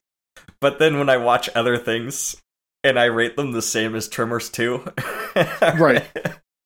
And I have like Godfather 2 and Tremors 2 on the same level or something. Uh, I would give um I'd give Perfect Blue a three and a half. I liked it, but um the confusion sets me back. And I think that will as we discuss Black Swan. Um I think sometimes when there's so much character misidentity and a character trying to figure out who they are, what's going on, that as an audience we never quite get to latch onto anything emotionally. And so both of these while they're like cool rides and fun i wouldn't call them fun movies but like psychologically twisted Mhm. um i don't i never like feel like i'm a part of that emotional arc like i would with a different story yeah, it's becomes very cerebral as you're working through kind of all the dream logic and the different the symbology. yeah these these movies them. are like brain heavy but not very heart heavy Yes. I think might be a good way to put it. Um, yeah, I, I think I definitely want to watch more anime in the future. If you want to watch some Miyazaki sometime, that would be cool with me. Um, I I've seen very little of it outside of this and Dragon Ball Z, Okay. and, and, and Pokemon. That's about it. That's So I'm kind of a, a blank slate. I've watched um a little bit of JoJo's Bizarre Adventure, which is a lot of fun um, because my oldest daughter uh, is into it. So when we do hang out, that's one of the things we do. Um, and I've seen most of the Miyazaki. Those are very heart heavy movies. Those are all great, very touching. Oh, I'm Um, ready to cry. They're so sweet. Like I'm ready to cry a lot. Even the kind of crazier ones, I think they have a, a, a very humanistic core running through them that will it'll get you. Nice. Um, yeah, this was a rare Nashville CA episode. No tears from me. Yes, me either. An empty tear tracker. That's a rarity for the show. All right, so let's get into Black Swan then. Moving on. Uh, it's directed by Aronofsky, Darren Aronofsky, I should probably say. Came out in 2010.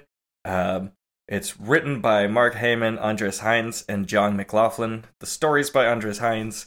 Um, and should be noted the cinematography by Matthew Libatique hmm and music by Clint Mansell. And uh, Libatique and Mansell um, worked with Aronofsky a ton from Yes. the 90s through the uh, to about this movie. I think they kind of went their separate ways at some point around this time or Um, after this movie. Matty Libatique also did Noah and uh, Mother with Aronofsky Okay, as did. well. Noah's one. When did you see Noah? I have not seen Noah. Really? I saw it in theater. What a weird movie to see in a theater. um Yeah, Noah into um Oh god, I'm like Noah into Mother is a lot of Christianity for me to handle. I don't Yes. know. Aronofsky kind of got hung up on stuff there. The Fountain, I would love to talk about the Fountain sometime. Oh, Also, we could fill up the tear tracker with the fountain from me. I haven't watched it since I became a crier. it, that one. Um, I mean, we'll save it for talking about it. But I also I listen to the score a lot. Um, Yeah. Because different songs from the score have made it onto different playlists for me. Uh, because there's the more emotional ones, and then there's the real like adventure portions of the movie. Uh, when he's back in time, and so those make it onto my running playlist. yeah, I of the want driving stuff. It's good. Now that we're talking about it, I really want to watch it. Good. Uh, I I just want to experience, you know, that whole third sequence, the third story with the weird visuals, and it's it's just stunningly beautiful movie. And Hugh Jackman's great. Mm, Rachel Weisz is great. Mm. Um, yeah, I can't wait to watch it. That's gonna devastate me. Have you seen the trailer for the new Clint Eastwood movie? Cry Macho? Yeah, Yes. it looks bad. It just looks like Clint Eastwood learned that he can just pull everyone's heartstrings so easily with Gran Torino that he's like, hey, what if in every movie I'm an asshole? And then some young kid teaches me that maybe you shouldn't always be an asshole. and that's what that movie looks like. uh huh. um, yeah, God, Clint Eastwood directed some cool shit early in his career, but God, the past ten years or so. I Okay. liked Gran Torino when I first saw it too, Mhm. until I realized I don't know how easy that movie is. Upon analysis and rewatching, of just, uh, I don't know, it's lazy. I feel. Yeah, it's very um cheap. The like It's, it's it's like CBS could pull that off. Yes. and just any episode of Blue Bloods. yeah. My mom is a big Okay. Blue Bloods fan, so every time I go home, it's like Saturday mornings. My mom's out watching Blue Bloods from the night before because it's on too late even for her. That's uh so do you have those things that you don't watch otherwise but you totally do with your mom? Oh, it, it's just like the entire CBS gauntlet. So Uh-huh. I'll I'll check in on some Survivor with her or an Amazing Race. Uh, CBS Sunday Morning, I love that show. Mhm. 60 minutes is usually good.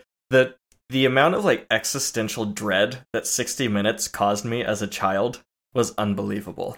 like like football would be over and then 60 minutes would start and I like I had never started my homework before this. Mhm, mhm. So it was just like 60 minutes is on and maybe I would try to procrastinate by watching it, but I knew homework had to be done. And I had done nothing all weekend. And this was every weekend on repeat. Then this is just like my life is just procrastination. And I'll never learn and it's always going to be this anchor that's just eating away at me. Anchors eat away at you, right? That's what they do. Oh, totally, yes. Wait. So, did you have you heard the term Sunday spookies before? no. Okay. I posted something on my Instagram a while back basically about being upset that Sunday had come and, you know, Monday was going to is is there and that that feeling of dread. And two different people responded by saying you've got the Sunday spookies. No. That that must be an East Coast phrase or something. I don't know. I had never heard it before. And then I asked Elizabeth and she was like, "Oh yeah, that's totally a thing." Really? I Yeah. feel like that's right there with Case of the Mondays. It's just it's something that you don't want to hear, really. And Yes. I don't know. It feels patronizing. but it uh it is totally that Sunday night feeling. Ugh, I hate it. I utterly I mean, it's weird now because um, in this point of my life, I do everything from this desk essentially, or I drag my screens around with me to like three different places in the house. And uh, my daughter has warned me against doing this. She's like, no, you need to have a space where you relax. And that's the only thing you do there. So I've got this problem of uh, like I'm working on notes for the show. So I'll take my laptop up to the bed with me to watch stuff on the Apple TV so I can watch the extras on the movie. And then cognitively now, my bed is also a workspace. Your 15 year old gave you this advice? yes, she did. Wow, that's some pretty sage advice. She in her room has little areas set up for like the desk is the art area and that's where she does her watercolors and and sketches and stuff. Um if she's on the floor with the laptop and the books around her, that's the homework area. Uh, and then when you're on the bed, and she's got a cool like, um, I think it came from IKEA, a pull-out bed that can like stretch into two. Uh, so it's like a day bed kind of a thing, but you can pull it out and put another mattress on it and make it double wide. Uh, that you know, if she's up on the bed relaxing, watching Friends or Gilmore Girls or whatever, that's relaxing time, and you don't intrude on it. Like they're all different stations. I think I- it's genius. You almost blew my mind because I was picturing a mattress that can somehow expand, where it just like it's a stretchy mattress, and so it just stretches with the bed frame to become double size. Like, oh yeah, how would that work? And then you said throw another one down. I was like, oh yeah, it's not a fairy tale. no, we we have two mattresses. you know Uh, what else isn't a fairy tale? Would that be Black Swan. Black Swan? Because it's a play. Uh, so I watched uh, Perfect Blue yesterday, going into last night. Um, I took a break with about 15 minutes left to go, uh, so that I could watch Ted Lasso. So I'm going from this total mindfuck to Ted Lasso, which makes me cry every episode, and then came right back downstairs and dove right back into Perfect Blue. And then at about midnight, maybe twelve fifteen, started up Black Swan and watched the first half of it. Uh, and then I had some crazy dreams afterwards. Wow, I feel like it was kind of an intense viewing session. that's a lot. And also, it wasn't. I'm not going to spoil anything, but it was not the most uplifting Ted Lasso, Lasso episode. Hmm. I didn't Where- watch. Are you fully? Are you fully caught up? I'm I'm one episode behind. ah, well then I won't spoil anything. Yes, which it uh there was a moment at the very end of this episode which got Oh, me. that's a good. one. Yeah, yeah. I, I, that was a great episode. The one that you just watched. yes. Um, yeah, I love that show. It's great. Yeah, it's the opposite of going into this movie, uh, where we open on a ballerina in a spotlight. It's Natalie Portman. Natalie Portman as a ballerina, um, which is, I think, perfect casting. Like, if you could take an actual uh, Hollywood star or starlet, rather, and put them in the role of ballerina, like, for years it would have been Audrey Hepburn, and then I feel like nobody really occupied that space. Maybe Claire Danes, kind of slightly earlier than Natalie Portman, but Natalie Portman I think is perfect casting for for this role. Uh, I think the four big roles in this are excellently cast. Mhm. Because we have Mila Kunis as Lily, who's going to be her opposing um, ballerina. Vincent Cassel as the director, Thomas Leroy, Leroy, and Barbara Hershey as Yes. um, the mom. And I think the four of them all give outstanding performances.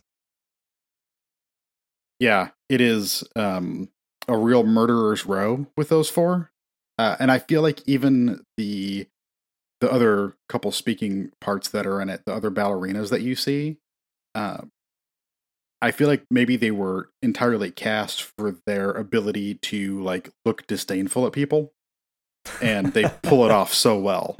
It's just like they're all shitty, and it's great. Yeah, this reminded me of just like Suspiria.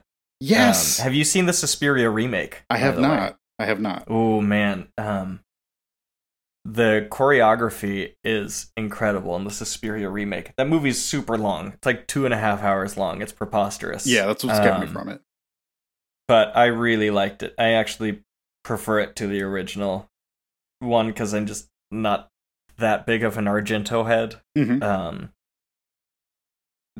the Italian giallo movies as a whole just don't quite do it for me. And then like the audio, that choice to just not give not give a shit about the audio and just let everybody do whatever language they want and Yes. we'll just fix it.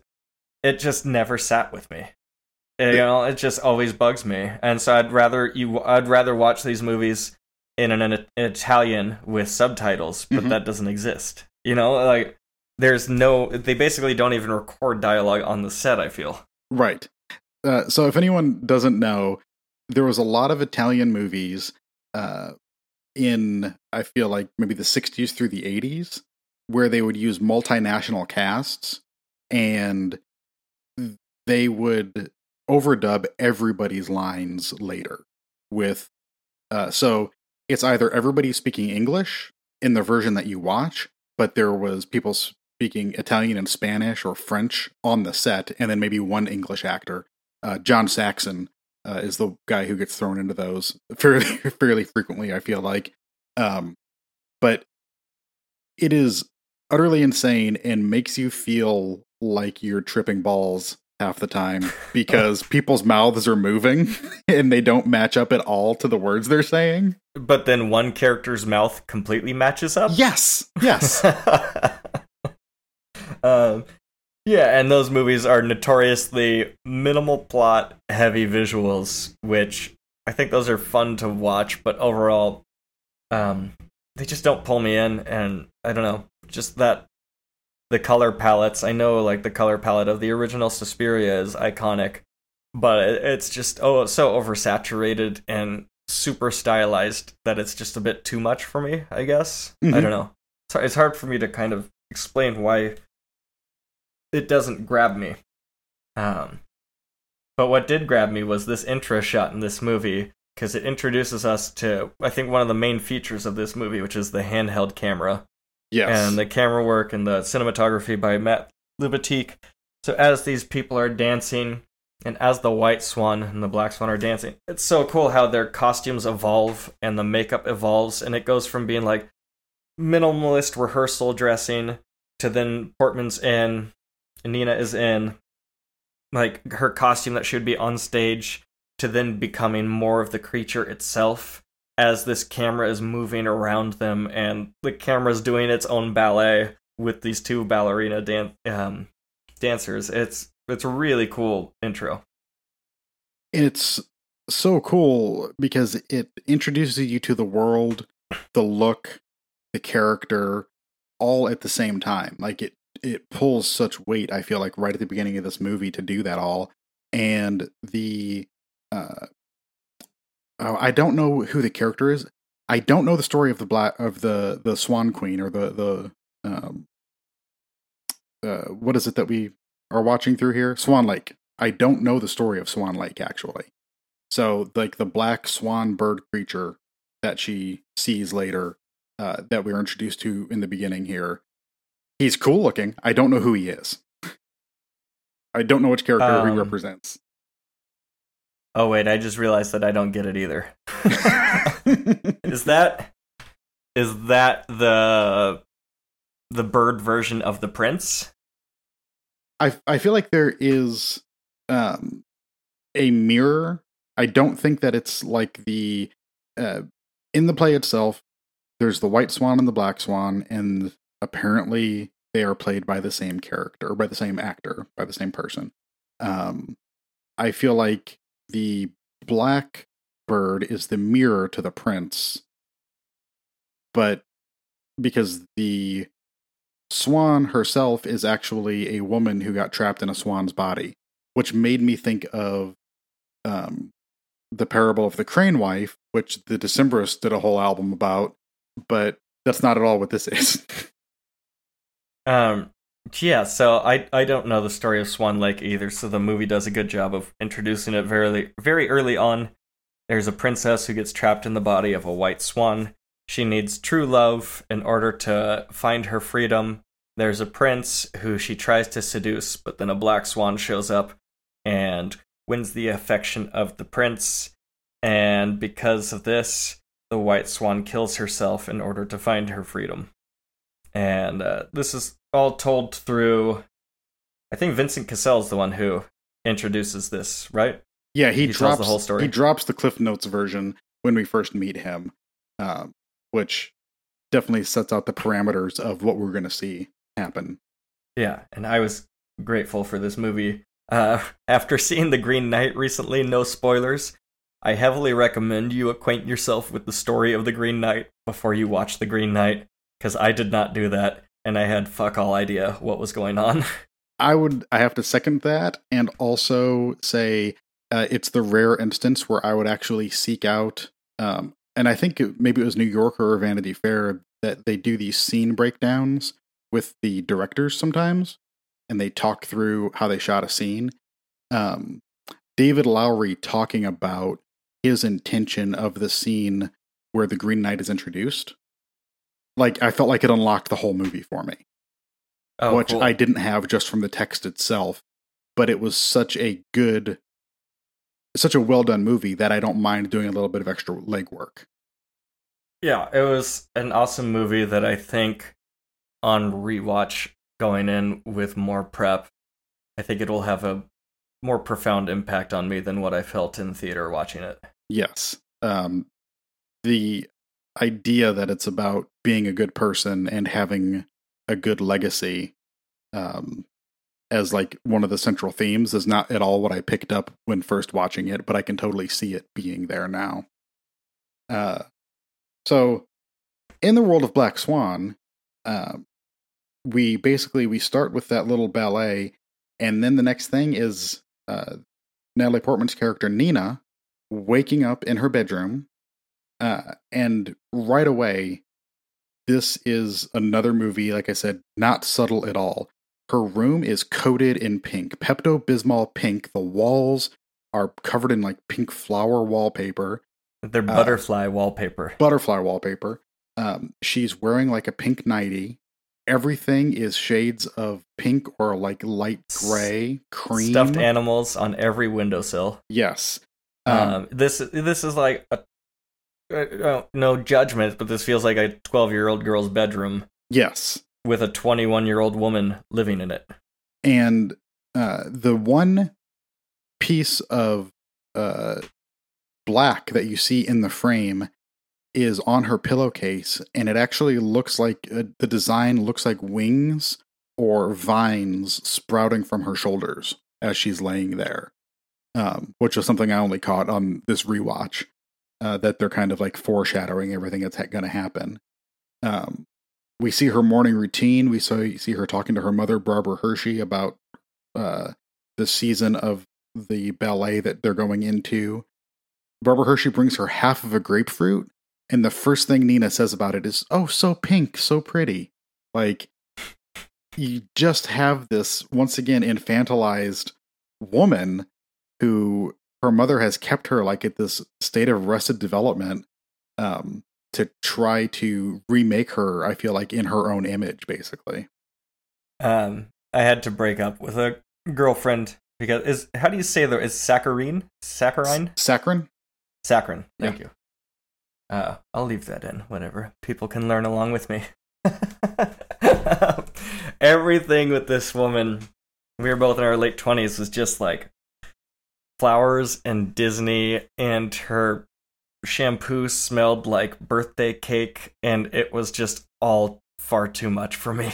I was like, I was like really depressed or just in a dark space. Like everything was like, I'm I'm more well rounded now, but like back then it was just like everything was like horror and metal and Yes. like just like black. so being around her and all this like fluffy butterfly stuff, I just I couldn't do it, man. Couldn't do it. She used to say, "Oh God," she used to say, "Is it okay if I call you my sweetheart?" And that would make my stomach like it, it drop and like implode. Was, oh God, just don't. You can call me your sweetheart, but please don't ask permission. That makes me cringe, and I don't know why. It's because I have weird emotional issues. There's some layers to your onion right there. Oh yeah, I was just getting into some stuff with a therapist when COVID struck, and haven't been back. So it's like I opened the portal to all these emotions, and then stopped going Uh-huh. altogether, and so now I'm just a Pandora's box of swirling. it's like the Ark of the Covenant. Yes. A bunch of Nazis opened my heart, and now I melted all their faces. I love it. Love to see that. um, so up we see some dancers doing their makeup, getting prepped. One thing, ballerinas. It seems like everyone does their own makeup, which really impresses me. Yeah. Everyone's doing like intricate stage makeup, but they're all doing it themselves. Um, they say they're talking about Beth, played by Winona Ryder, and Beth is the the old matriarch who's actually only about 35 or so it seems. But uh she's on her way out and um it's time to bring in some new blood. After this we get one of my favorite little montages which is the dancing shoe prep montage. Yes. where we get to see them strip the cork out that I guess holds the shape of the shoe and then bend the shoe and score the bottom and later we see them stepping in crushed glass and or it just stuff like that where you get to see little insights into a trade hmm or into into a profession um, always fascinate me with movies Oh yeah, there. Uh, there's a couple scenes of them prepping the shoes. Uh, the one later where Barbara Hershey uh, and Nina are talking, and they're both working on shoes at the same time, and there's like piles of them around them. It's just like, uh, and we see the toll that the dancing takes on her body, and this is just another example of it. Of like these delicate shoes that get ripped to shreds by this dancing basically like nothing can physically hold up to the amount of strain that she puts on her body I believe those shoes only last a couple days uh, for them. That's insane. Which if you imagine those high-end shoes the amount of money yeah. that they go through um, be extraordinary. so uh, early on we do see uh, her mother helps nina put on her sweater and notices an abrasion on the back of her shoulder. Um, she attributes it to her picking at it which we see Nina pick at her cuticles throughout the movie. We see her mother uh, cut her nails and cuticles with a pair of scissors, which was horrifying to me. Don't like that. No. Get some nail clippers. What Yeah. are you doing? Yeah, it's like someone stri- shaving with a straight razor when they don't need to. Like, use a safety razor at least. I use safety razors. I was I, at one point I was like looking into getting into being a straight edge razor guy. I Yep, was like, what's here. the point? That- Just strop it. I'm gonna. I know I'm just gonna like mangle my face when I can just use these disposable blades that cost eight cents a piece. And Yep. Are super sharp. So, and clearly I shave a lot, as as the listeners can see. um, we see uh, Nina actually sees someone who looks just like her in the next train car over. Uh, and again, we see the almost the exact same shots of the character mirrored in the subway windows that we saw in Perfect Blue. Um, but Nina sees the after seeing her own reflection, sees this other character who looks like her, um, who we actually introduced to later. But it's I love that you can't tell if did they have Natalie Portman play both roles? Did they just do a face replace thing? Is it actually ever her uh, doing these kinds of things? I, I like looking at it from the technical aspect too.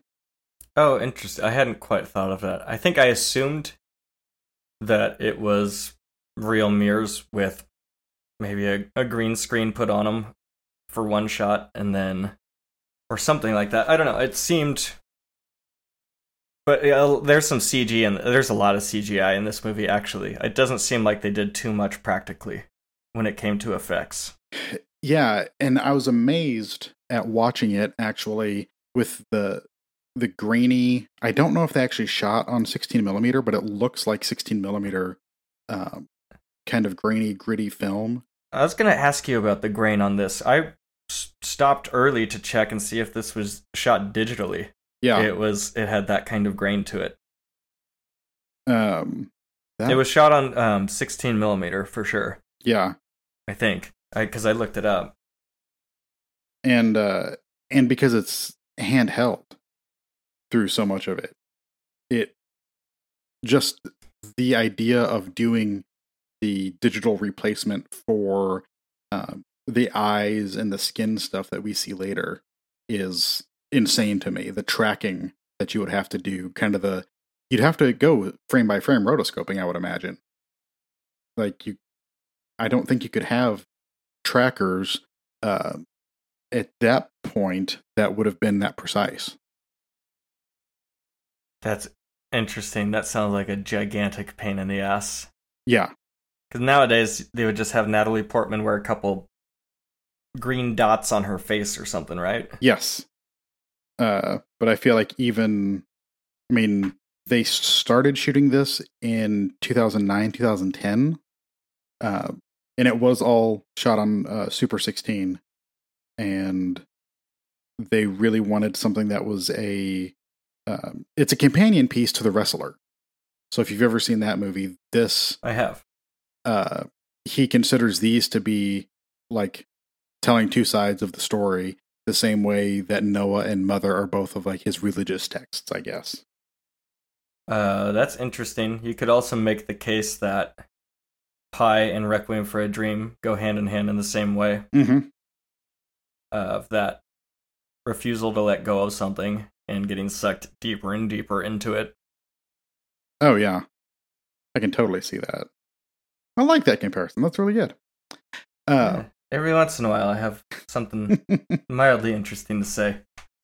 Uh, the, uh, back in Black Swan, the director tells us the plot of the play as we went before. He's talking to all the dancers, and he says that he wants an actress to be to play both the black and the white swan role. Um, after this, we are in the dressing rooms, and we hear a lot of things being smashed and thrown around, and it's clear that the director has told Beth, played by Winona Ryder, that she's out and she's going to be recast and she's essentially being forced into retirement and Mhm. she's throwing shit everywhere. And uh, somewhere in the backstage drama, uh, we meet kind of in passing uh, Mila Kunis's character of Lily, uh, who is apparently the one on the train. I think so because she got off at the wrong stop. Um, so I think that's interesting, like how quickly they kind of get through all of this. Um, like he spends more time in the psychological realm than in the plot realm. Uh, and I like how all this stuff is is hand waved a little bit. Like it's very economical of just like here's the characters, here's the drama.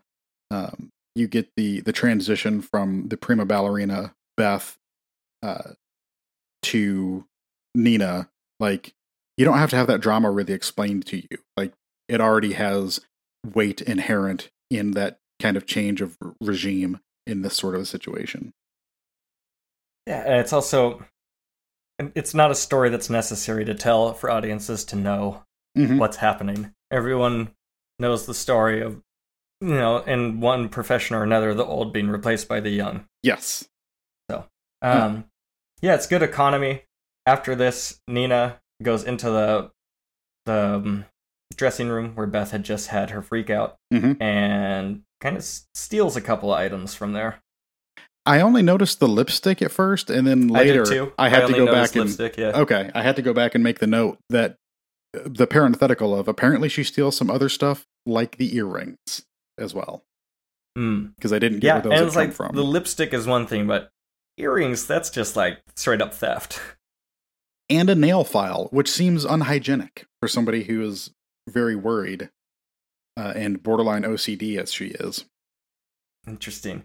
Well, I mean, God, you see how her mom cuts her nails? You bet she wants a nail file. Yeah, she's probably never been allowed to have one in the house. This is a scissor only household, young lady.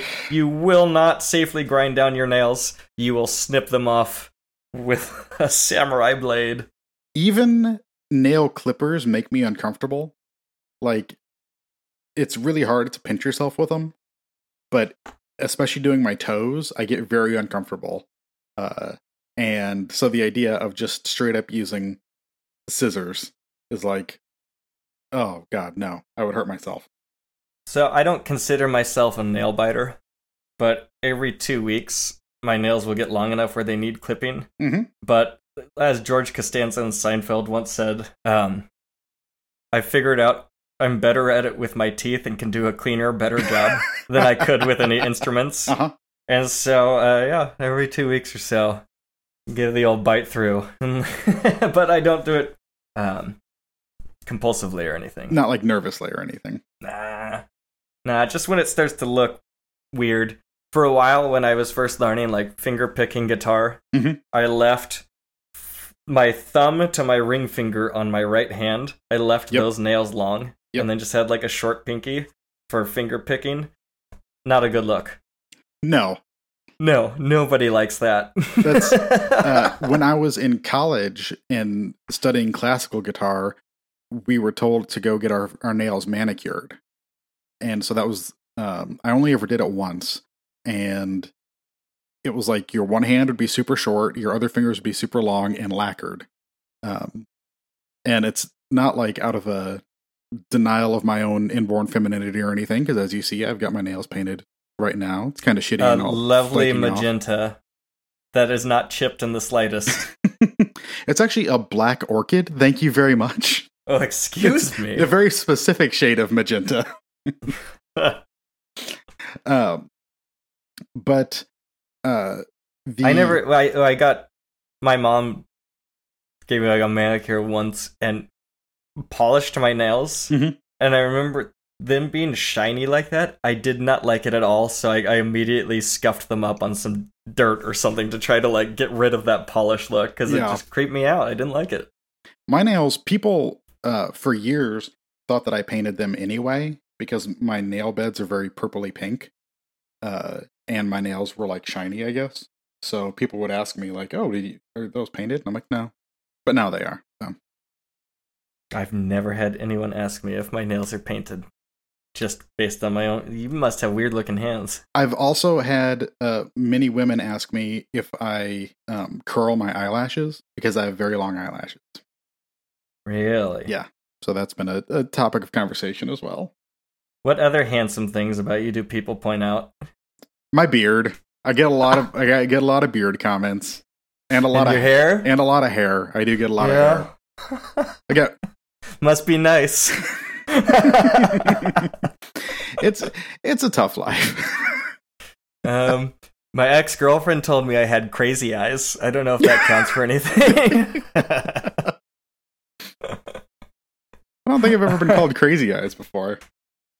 Uh, she saw me at a crazy time in my life, so I probably did look a little nutty. hmm Uh, back to the movie. After this, um, we see Nina's performance as she's auditioning, and the director tells her that if it if he was only casting for the White Swan, she would get the part, but her Black Swan is weak, essentially. Um, after this, uh, we notice that Millie, uh, Lily has tattoos of flowers on her shoulder blades, but they look very similar to wings. Yes. Um, um, Nina starts walking. Again, this is another instance where she sees herself. Uh, she's going through a pedestrian tunnel underneath some scaffolding in New York City, and she sees herself walk past herself in the tunnel. Mhm. Reminded me of a hilarious story of Carl Pilkington. Carl Pilkington read a story about a woman who she was she was a little kid and she was walking in the park and a woman rode by on a bike with a really frightened look on her face and the Mhm. kid didn't understand why and then 20 years later that same kid is now a grown woman and she's riding her bike in the park and she rides by and she sees herself as a child and so Carl tells the story, and uh, Ricky and Steve are just like, "Wait, but she didn't stop. She didn't say, "Hey, that's me as a child. That's weird. I'm just gonna keep writing." oh, that's fantastic. um, this next part, this movie has some great body horror. I Mhm. think is one of its strongest parts. Um, she's crying to her mom because she didn't get the part. It's that oh, it's that sad feeling of like when you're a kid and only your parent can hug you and comfort you after a failure, and you know. But she's 21 years old, Yes. but it still feels like a mother and child relationship. After this, she's dancing in front of her mirrors. She has three body length mirrors, which I think are really cool. And she spinning on her toe, and on about the fifth spin, cracks her toenail. Mm. Yeah. This movie does really good with the tiny injuries, which are so much worse than like decapitation. Yes. Whatever, you know? Because I can't relate to a decapitation, but I've had my, my fingernails bent back before and like bloodied and fall off. I know what that feels like. Really? How'd that happen? Um, I was, my mom will hate this. Not that she listened, but. Uh, yeah, and mine doesn't either. So Fuck you, mom. when I was a small child, uh, I got underneath the shopping cart, like on the, the bottom rack where you put your, your soda pop or what have you. yeah. uh, and I was sitting there, like kind of hunched over underneath, and I thought it'd be cool because there was like a little piece of something on the on the wheel that was flipping around, and I wanted to touch it. So I stuck my finger down, and it got pulled into the wheel. Um, you know the like there's the little metal thing in the wheel. There's the bar that goes Yes. over the top of the wheel. exactly, Oh. and it it sucked my finger in and pulled it peeled the fingernail back. And my mom kept trying to push the car, the cart, and I screamed bloody murder in the middle of uh, the Martins or whatever shopping uh, we were doing that day. Wow. Yeah, I felt that in my stomach. yeah, I can I can feel my my finger hurting right now thinking about it. Listeners, if you have any hilarious injuries to tell us about that'll make us cringe, you can tell us about them on our Discord.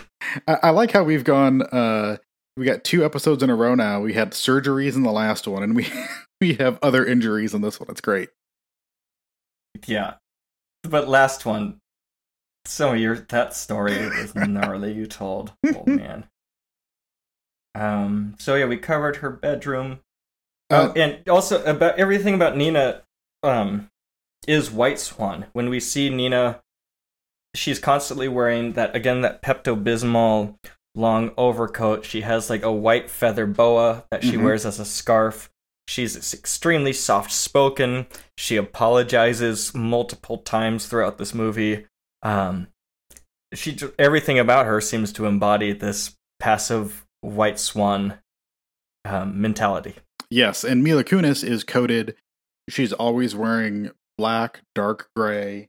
Um, her her coat, her hoodies, her leotard, um, everything is these dark tones. She always has uh, smoky eyeliner going. Very and just how she carries herself when she enters rooms, she enters them with confidence. She interrupts the audition earlier, and she Mhm. just has her headphones in, and she doesn't seem too concerned about it. Um, how she carries herself, she just she has the confidence. She speaks from her.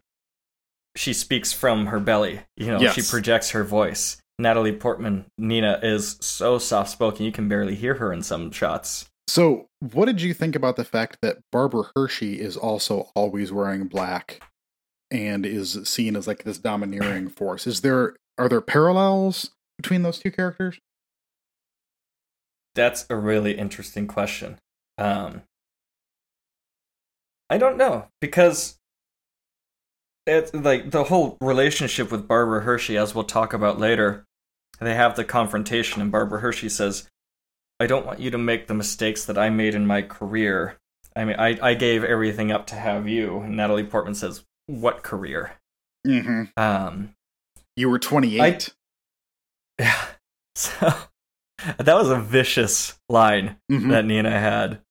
Um, I don't think I'm I don't really see parallels honestly between Lily and the mother because I don't know. The, like the mom's just about control. You know, Yeah. like just like that's all she wants to do is like control and she's obsessed obsessed with her daughter. Lily doesn't really give a shit about Nina. Uh, it, she's just kind of a a girl who she's hung out with and is kind of new, but Yeah. um, you know, as we see later, Lily or Nina puts a lot more emphasis on their relationship than Nina. Does. I I I might have gotten that backwards. No, Natalie you're- Portman. Natalie Portman inflates their relationship far beyond what Mila Kunis thinks it is. Yes, totally. Um, and it is Barbara Hershey's character is always this great combination, great for a character, horrible in real life combination of comforting her daughter and cutting. Like all of her comments are a little backhanded and a little shitty, and it would be really hard to have a heartfelt conversation with this woman because you couldn't even call her out on a lot of this because she couches it in the language of care and of wanting to do good for her daughter. Um, and I think it's, you know, that character, she's very familiar uh, of, she's kind of a, a martyred herself to her daughter's life. Like, I gave up everything for you. And she seems to never leave the apartment, and everything she does hinges around her daughter. And her hobby is painting these really shitty pictures of her daughter. When she's not killer spending time stuff, with her, yes. This is serial killer stuff. Just painting portraits of your daughter over and over and over. That scares me. A room Um, filled with them. the The casting of Barbara Hershey is also great because she and Natalie Portman do look alike, and I know it's a mother daughter; they should look somewhat alike. But I think it also really works towards this idea again of identity and losing your identity in others. Um, same reason why Mila Kunis works, as Mhm. we'll see as we get through the movie. So I thought it was interesting um, doing a little bit of background looking at Barbara Hershey um, that when she was young, she was so shy and quiet that people thought she was deaf. And I feel like Nina would totally fall under that same category. And uh, That's that's pretty shy. yeah. I think that's but that's how withdrawn Nina seems too. So just knowing Barbara Hershey's personal arc of going and being able to play like these um what would you call them? Like boisterous, very in your face kind of characters like she does sometimes, especially in this movie. Uh from that shy withdrawn place would seem to kind of mirror what Nina does. That's a really good point. Um, uh, their mother daughter relationship feels unhealthy in a De Palma Carrie esque way. Yes. Oh, that's a that's a great pull. Yeah, I hadn't thought about that one. Um, so after this, um, Nina decides that she's going to get dolled up and Beth's lipstick, and she's going to try to change the director's mind. So she goes and she confronts him and says, "Hey, um, I really want the part." And essentially, she she doesn't fight for it though. As soon as he as soon as he says you're not right for it, she gives up, and he's essentially like, "This is why you're not getting the part." Right. because you don't have that fire. I, I I need you to fight me. I need you to fight for this. That's uh, he tells her that he's never seen her lose herself to the dance. She's too disciplined in every moment. She's always trying to be perfect, and he compares her to the other uh, women, um, especially Beth. Beth has something dangerous in her. Uh, he speaks more about it later. That makes her fascinating to watch, uh, or at least has for the last several years uh, that she's been the prima ballerina. Um, He says that she will never transcend. yes, Uh, she'll never lose herself in a role, which causes the audience to then lose themselves as well. Mm Mhm. Um, and it's right after this that he just straight up kisses her. Like no warning, no hesitation, clearly no consent. Um, Yeah. and she bites him after a few seconds of kissing. Mhm. And this seems to shock him, but also excite him. Yeah. It uh and she looks scared for what she's done. And I love the the reaction on her face because it is striking when you first see her walk into that room and she's wearing the lipstick because she's been had a nude lip the whole time and you see this lipstick and it's like stark and so different. And then when after she bites him her face her mouth area is like pink like from the the roughness of the kiss. And she just looks so shell shocked in that moment like she doesn't realize even how she reacted i don't think.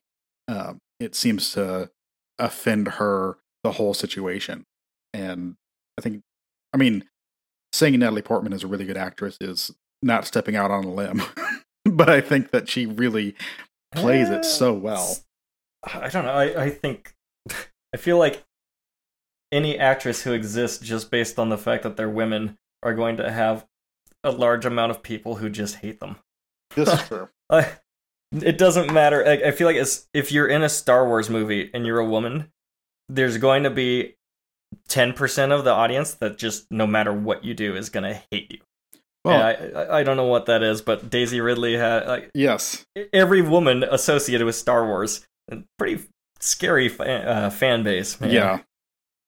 Totally true. Well, then I'm going to stake my, my claim here and say, you know what? Natalie Portman, pretty good actress. you know, she's only worked in the business for like 30 years. yes. Maybe if she gets another 10, I'll think she's valid. no, I think she, I love Natalie Portman. I think she's awesome. Hey, she's one of uh we need to start trying to keep track of like repeat guests or repeat actors and stuff. Yeah. We have her from Annihilation. This is our second Aronofsky. Um, sad to see no Sean Gullette. We we didn't get a Max Cohen cameo in this movie. No, that'd be impressive, though. Yeah. Um, so after this, uh, the role has been posted on the paper. The director has told her that Veronica's getting the role. So she says, "Congratulations to Veronica," who then goes and finds out that in fact Nina's the one who got cast, which makes Nina look like such an asshole. Yes. Um, she goes to the bathroom immediately, comes out of the stall, and someone's already written "whore" in lipstick on the mirror. Not two minutes after she got the role. So I was wondering okay. So the first thing she does is run to the bathroom and call her mom. And when she answers the phone, she says, Mommy, I got the role. Like she calls her mommy. She calls her mommy. it is so wild i think but it's also the point of the pressure really starts on nina. And from what we've already seen she has a slippery grasp on reality. She's not i mean seeing the doubles of herself everywhere um, it's kind of been corner of your eye kind of stuff. And i really wondered if um, it was her or somebody else that wrote that on the mirror. Because it looks like it's the same lipstick that she took from Beth's dressing room. It looks like the same shade. Interesting. Uh, that seems. I had not considered that, but given the actions that happen later in the movie, Mm-hmm. that seems entirely plausible. Um, yeah, I would like to talk to you. Maybe this is the time. Maybe it's the time later. Um, you think this was just? Do you think there's any mythical mysticism going on here, or do you think this is just a story of mental illness? Ooh. Okay. Do you think there's anything supernatural, or it's kind of like the the session nine question again? Yes. I think it is uh, entirely subjective. Uh, I mean, meaning we're we're in Nina's point of view. Subjective, the right one? Objective. We there is Subject- subjective is not factual; it's open to opinion. Yes. So uh, this is entirely subjective from Nina's point of view. We're seeing the majority of this play out, and there's a moment later where there's a definite split between what she is thinking, feeling, seeing, experiencing, and what the rest of the room is experiencing. Uh, and I'll point it out when we get to it. Please, please do. Yeah, I'm I'm not sure what you're talking about right now. and I think that um, I think that this is entirely her journey, and we're seeing her inner life, uh, and it's entirely uh, conceptual in her own head. All all of Yeah. these things are, ex- maybe except for the violence uh, itself. Yeah, I I I think you're right there. Um, the fact that she has, I I do like how they introduced the idea that she has a past of mental illness. Mhm. It didn't feel too expository or just an information dump. I thought introducing it through the mom, as we do, it also um, it makes the mom a bit more relatable because her daughter is vulnerable and has issues, but uh, she's not going to be allowed to heal if the mom doesn't give her some distance. Yes, So it's kind of a catch 22. But it does help to explain a bit about why the mom is so worried about her and such a helicopter parent and so obsessive. I was wondering about that because I feel like this is a uh, it's an unreliable narrator kind of scenario, Yes. but we also have an unreliable narrator's mother. Because when she first brings up like oh you've got to stop picking at that. Oh you've got a rash again. Like basically calling it hives like like a nervous rash.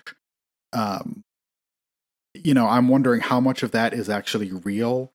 Is there a um oh the the, the munchausen Munchausen's yeah by proxy. yes I was just thinking that. Yeah, I I really think it might be a combination of both where, you know, mental illness has been shown to be genetic. Mhm. And so if the mom has it as I think she clearly does, then the odds are good that something about Natalie Portman's past of mental illness is real. Mhm. However, who knows if, you know, just the mom's actions caused it right you know, just I remember um I was in my dad I was in the car with my dad once and this was like towards the end of our relationships. It was like 8 years ago or 10, 10 years ago, something like that. I don't I was like I didn't really talk to him much and we are kind of trying to get back and he we went to LA and we were on the way back and he did something. He pissed me off, said something. I was so pissed off that I was just like, I, I didn't voice it though, so it's just like a silent car ride home. And I was so pissed off that my entire body broke out in hives. It's oh never happened to me before. yeah And I was just like, jeez, like, th- my body's having a physical response to my dad's mental, psychological shit that he's doing with me. You know, like, so uh, that was really unbelievable to experience. in uh, thankfully, I haven't really had anything like that since. Uh, but my God, it, it, it was weird, weird thing to feel. I've had uh, panic attacks um, so bad that I thought I was having a heart attack. Uh, when I was going through my divorce a few years ago, I wound up in the ER. Uh, it was a combination of a lung infection and my racing heart. I thought I was having a heart problem, and they were like, "No, because once you calm down, your heartbeat is like totally normal and your your heart rate's totally fine, but you do have a lot of fluid in your lungs." But how, yeah, how do you calm down when you think you're having a heart attack? Though? exactly. So it's just this fucking cycle, huh? Yep. It's totally uh you just get caught in that and especially if you think that there's nowhere to go and nothing to be done about it. It's it's a terrible place to be because no matter what sort of nervous condition you're having, it only is going to get worse. basically. I've had a few, but just minor ones where it's just like wherever I am, I have to get out of there this instant.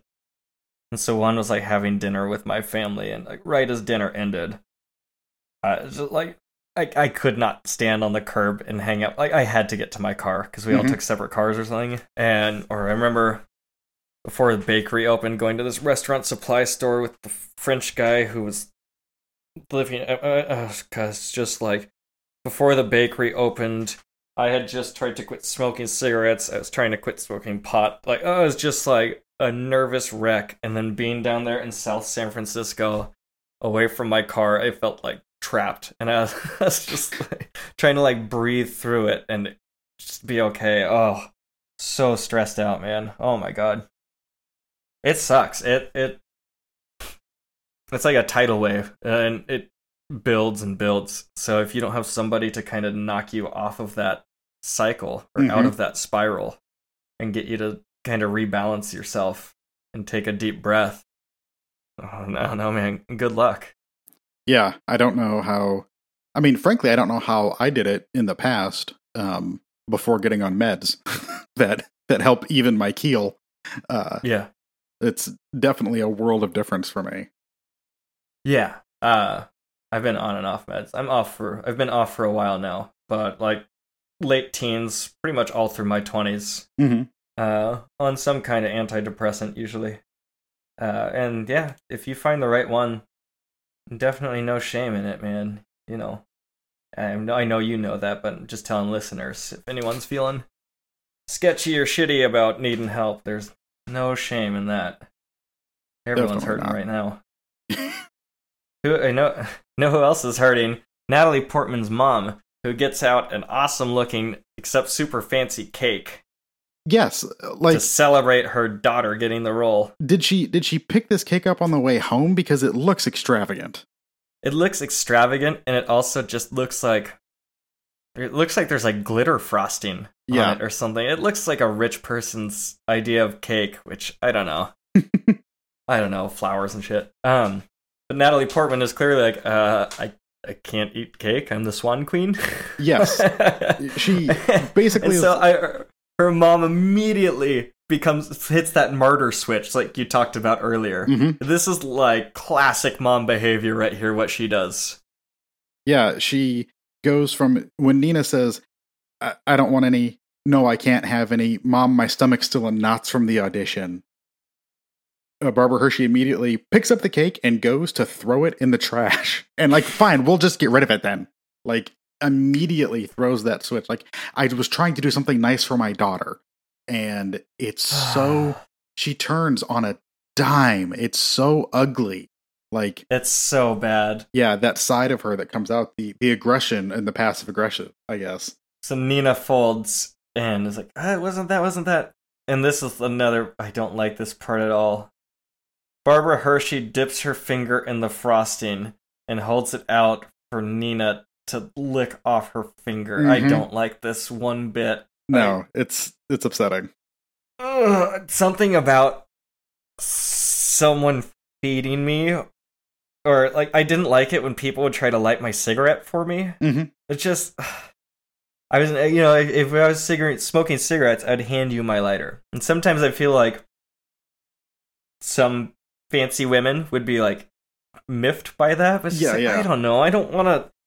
I think we've talked about this on this pod. I don't want to like hold my hands to your face and like cup your face with my hands so that I can block the wind. It just right. this is awkward. this is all awkward. And I'm sure that if you look at the overall arc of this movie and especially the the way that Natalie Portman has been repressed and then uh, her her sexual side comes out that there is a psychosexual component to sucking on your mother's finger, sucking pink icing off of your mother's finger. Like that yeah, seems very Freudian to me. I don't like it. We should move on. um, we get some more handheld shot dancing, and my god, the the choreography is cool, but I just love the handheld movement. It just it's so kinetic. It's mm-hmm. like frenetic, and just the camera's alive in these dance scenes. It really um, brings it together, and it's cool to get that feeling of like this is ballet up close. This is kind of what it would feel to be moving on the stage around these people who are also doing these dancing dance moves and stuff. Yeah, it makes it very visceral and very real um, in a way that I don't feel like like ballet seems kind of perfect and at a remove and something that happens behind glass almost because everyone is so poised all the time. And especially in this scene when Nina is watching Lily dance, uh, she's like jealously watching the freedom of her movement. And she's a little sloppy, but she also has passion and is enjoying what she's doing. And Thomas tells her uh, that she's not faking it. He tells Nina that Lily can't fake it. Uh, Lily, I love how Lily dances Mm-hmm. because that's. I feel like that's um my theory with like the music that I play is it's it's less about technique and more about just putting your emotion into it or Mm-hmm. letting yourself go. And so I could try to write structured guitar riffs and stuff, or I could just strum the fuck out of my guitar and just like strum as hard as I can, uh, you know, and and just like release into it. And that's Right. that's what I prefer to do. So I I'm more of a Lily than a Nina. I am very much a Nina. I remember when uh, I was first learning guitar and my dad was teaching me House of the Rising Sun. And I, Great song to learn. yes, uh, four basic chords. You can strum it or you can pick it, and it's very solid. Uh, and I remember like asking my dad, like, okay, how many downstrokes and upstrokes do you do? And he's like, you just feel it. Because he had no formal training whatsoever. Like, he took some drum lessons when he was a kid and was just kind of a natural at that, and then picked up guitar because uh, he wanted to sing, and so he just kind of did that. And so, like, no, no training at all. And here I am trying to, like, turn it into a cerebral exercise, into, like, this very codified what do we do, how many downs and ups, and very precision driven. And he was like, oh, no, I know exactly what you're saying. Yeah. I used to ask my friend in high school, I was like, ah, I, I, I can play the chords, but I'm like, I struggle with like the the strum rhythm. And he's Mhm. like, yeah, but the strum rhythm doesn't matter. Like, what do you mean it doesn't matter? He's like, well, it's the same chords. I'm like, no, but it has it has to be like bum ba bum bum bum Right. bum bum. It can't be anything else because that's how. Yeah, I the first like five or six years of my guitar playing was only playing other people's music, Mhm. which was kind of wild to me. But it it just took me a long time to.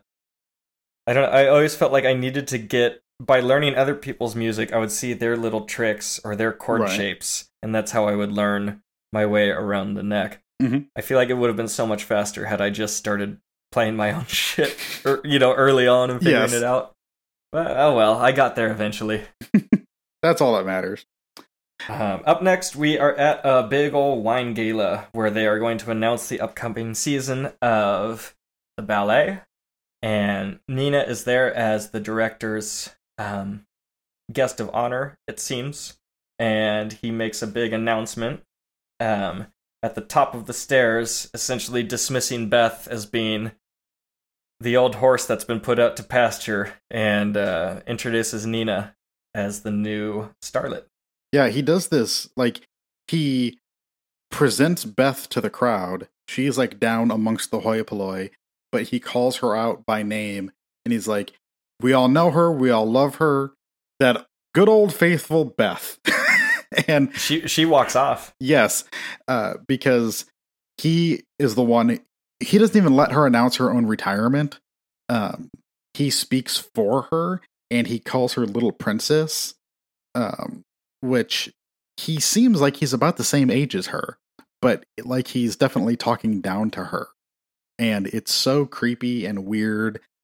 And everybody claps for him when he does it. It's so, it's kind of chilling.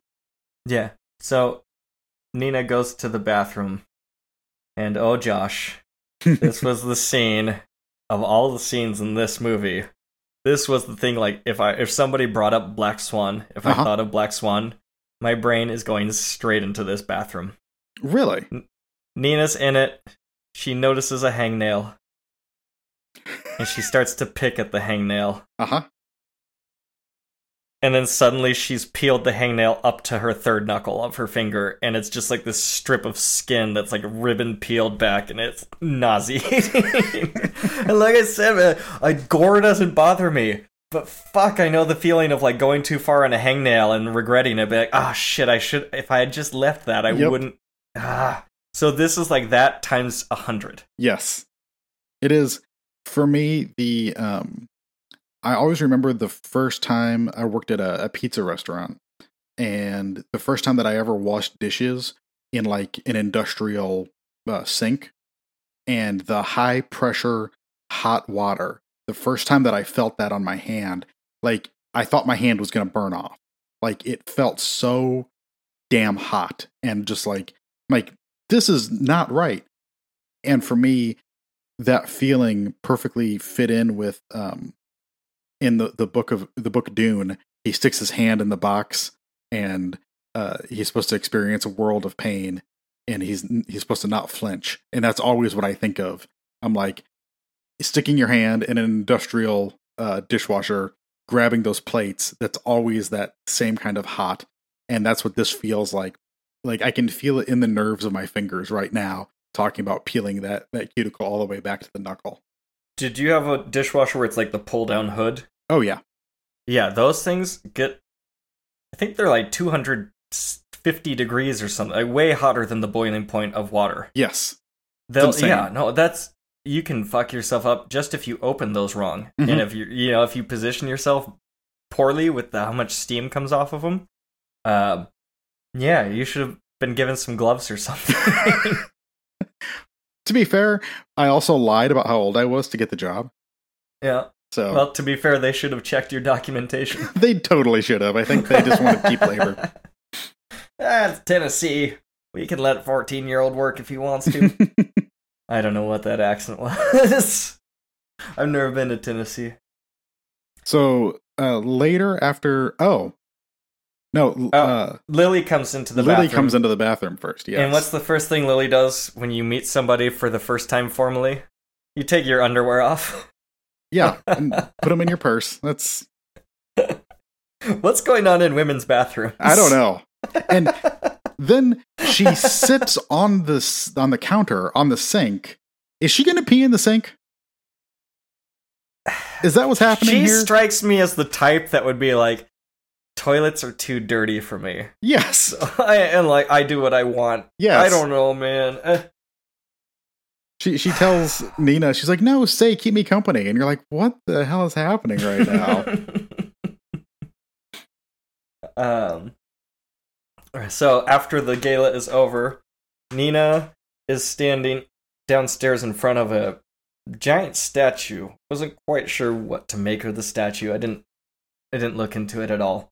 Um, and Beth confronts her. And Beth walks up and he, she basically says, "How the hell did you get this role?" Director always says you're so frigid. Did you suck his cock? Uh-huh. And Nina responds, Some of us don't have to. Nina's got an acid tongue when she wants to. hmm That Uh, her mother just came out of her mouth right there. That's what I felt like. I was like, "That's Uh, there's got to be a better way for you to word that. Please, there's got to be some other way you could have said that. there probably was, yeah." so after she's hanging out with the director the next day or a few days later and you know they're just having a casual work conversation he asks if she's had any boyfriends if she's a virgin if she enjoys sex you know just normal work Normal stuff work stuff. supposedly yeah this is necessary in order to get the performance of the play he needs to know how much uh, sex she has and um, you know you might as well go home and masturbate i think that might help your performance Yeah, live a little, he says. so this dude is a class a creep i mean we already saw that with the forced kiss Yes. but he is just further further confirming the fact that he's like um oh god what's the andy what's the andy daly character hmm. Oh, he's a terrible old man. Uh, they, they do it for the girls. And he has the Rockettes, and they're all strung out on heroin. And his name is not Dalton Wilcox. It is, oh my god. An old man or a, a character that you're thinking of? Or Don DiMello! Don DiMello! you- okay. He's a theater director. it's an Andy Daly improv uh, character, and it's this gross ass, creepy ass old man who's a theatrical director who works with the Rockettes. Got and it. in order to keep the Rockettes around, he gets them all strung out on heroin, and he does Disney plays, but he puts a little something in there for daddy. And Oh, so it'll be like a kids play, but with tits. Mhm, Stuff like that. Just just an all around horrible, horrible theatrical person, and that's kind of what Vincent Cassel is in this movie. So, yes, her homework is to masturbate. She gets home, and the mom is worried about her scratching. Like we said before, pulls out scissors and starts clipping her nails, telling her daughter, The pressure's too much for you, you can't handle it. It's Um, she's got this weird push pull of like pushing her into the pressure situations and then telling her that she can't handle it. Um, well, it's a good way to to always leave your daughter needing her mother. it also you push her into things that you can't handle, so that way you can then pick her up the pieces. it also reminded me of like an alcoholic parent of never quite knowing uh of always walking on eggshells because you never know how the parent is going to react you're never safe but you always strive to make the connection with them anyway That's true. Once my dad became an alcoholic, is just like there was always a doubt, always of like, hmm, is he drunk right now or not? And Mhm. a lot of times, like the conversation would just be spent like trying to analyze, like, hmm, I wonder if he's withdrawing or is he blackout drunk? And like trying to figure this shit out. Right. Um, yeah, it, it it kills, it ruins the relationship when you can't trust the com- uh, the communication that you have with somebody. Yes and i'm imagining that her mom has been like this her entire life and so it has kept her like has kept nina in this position in the same position her whole life Yes, this seems like a lifelong pursuit Yeah. this mom has had to control her daughter. Uh, so Nina goes to sleep and she wakes up and Nina has a case of morning wood. and so what are you gonna do? But you're gonna start grinding one out and air humping your pillow and humping your mattress. And then you turn to your left and you see your mom is sleeping there right next to your bed. And the way it reveals the mom with like a da da, and Yes. there's like two edits in on her, is really funny. It's it's a really funny, horrifying moment. and it is like um i don't think nina and her mom have ever talked about sex or if it is no, it's never. very much in that carrie kind of way like the boys only want your dirty pillows kind of way They're all gonna laugh at you. yeah Uh, we find out that Beth got hit by a car sometime during the night, um, and it sounds like she did it on purpose. thomas's theory anyway is that she did that on purpose Yes, Thomas is the director. yeah We oh should- it's toma i'm sorry it's, Toma. Okay. yeah. Yes. I, I forgot his name. I keep just calling him the ambiguous director, but yeah, Toma. yeah i actually did a find replace on my notes once once i learned that his name was toma Yes. Yeah. Watching Stalker early on for this show just led to me to call every character by their occupation, Yes. basically. Yes. um, what do you have next? I got Nina hiding that she gets like a wood bar from the from the set and hides it under her bed. oh, okay i had um she goes to visit beth in the hospital Oh yeah. Um, and Beth is unconscious, but she adds some flowers to the large collection in Beth's room. And then she sees her broken, scarred leg, which is like in one of those big braces set Beth- with screws. Beth had a compound fracture Yeah. and it looks gross. Uh, it looked gross. And then back at the house, she finds a scrap of wood, which she can fit behind her door so it doesn't open all the way to try to keep her mom out. Yeah. After this, we're back at practice, rehearsal, as some people would call it. Mhm, mhm. then the director yells at Nina that you're like a stiff corpse. He then says to the guy playing the prince, Would you fuck that girl? Nobody would fuck that girl. She's frigid. Um, director dismisses everyone. Toma, I'm doing it again. Dismisses everyone and says that he will play the part of the prince. As they dance, he starts to feel her. He kisses her. He says, Open your mouth so that he can actually make out with her. He gropes her, grabs her breasts, puts his hand in between her legs, and then shoves her away dismissively, saying, That was me seducing you. It needs to be the other way around. Fucked up, man. Yes. So fucked up. And it really it goes from normal dance to creepy to incredibly disturbing. And but somewhere in there, Nina starts getting into it, and that's when he turns around and pushes her away then. And if, just thinking of her mental state that she is like a 12 year old girl and through so much of this movie um, and I, I can't even begin to think of like what consent would mean in this situation because it No. it is pushed beyond the point of like we're already doing this and then she kind of enjoys it but also she's had no experience with this stuff in her life it's so it's so yeah, icky she's she's like,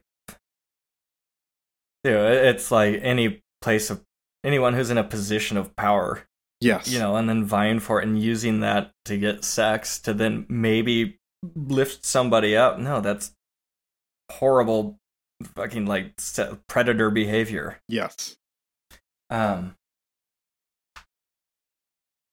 No, and but we see we do get a feel for what this has done to Nina because after this, Nina and Lily are hanging out, and Lily says the director's a prick, and Nina vouches for him, yes and and, and you can just see right here. It's like, oh god, this is like twelve year old schoolgirl falling in, falling for teacher or Mhm. something, but it's even more predatory and more caustic. Um. So yes, and like you said before, the director doing that, making out with her to then push her, it's exactly what her mom does. Mhm. The the push and the pull. And so it's just people fucking with her to try to because they think they can pull something out of her that she can't pull out of herself. Yeah, and once again, it's another case of uh, a story about a woman being defined by everybody else rather than allowing to de- uh, them allowing her to define herself. Yeah, absolutely. Can I just say right now, man, you paired both of these movies and what an excellent excellent pairing. Thank you. really you truly were.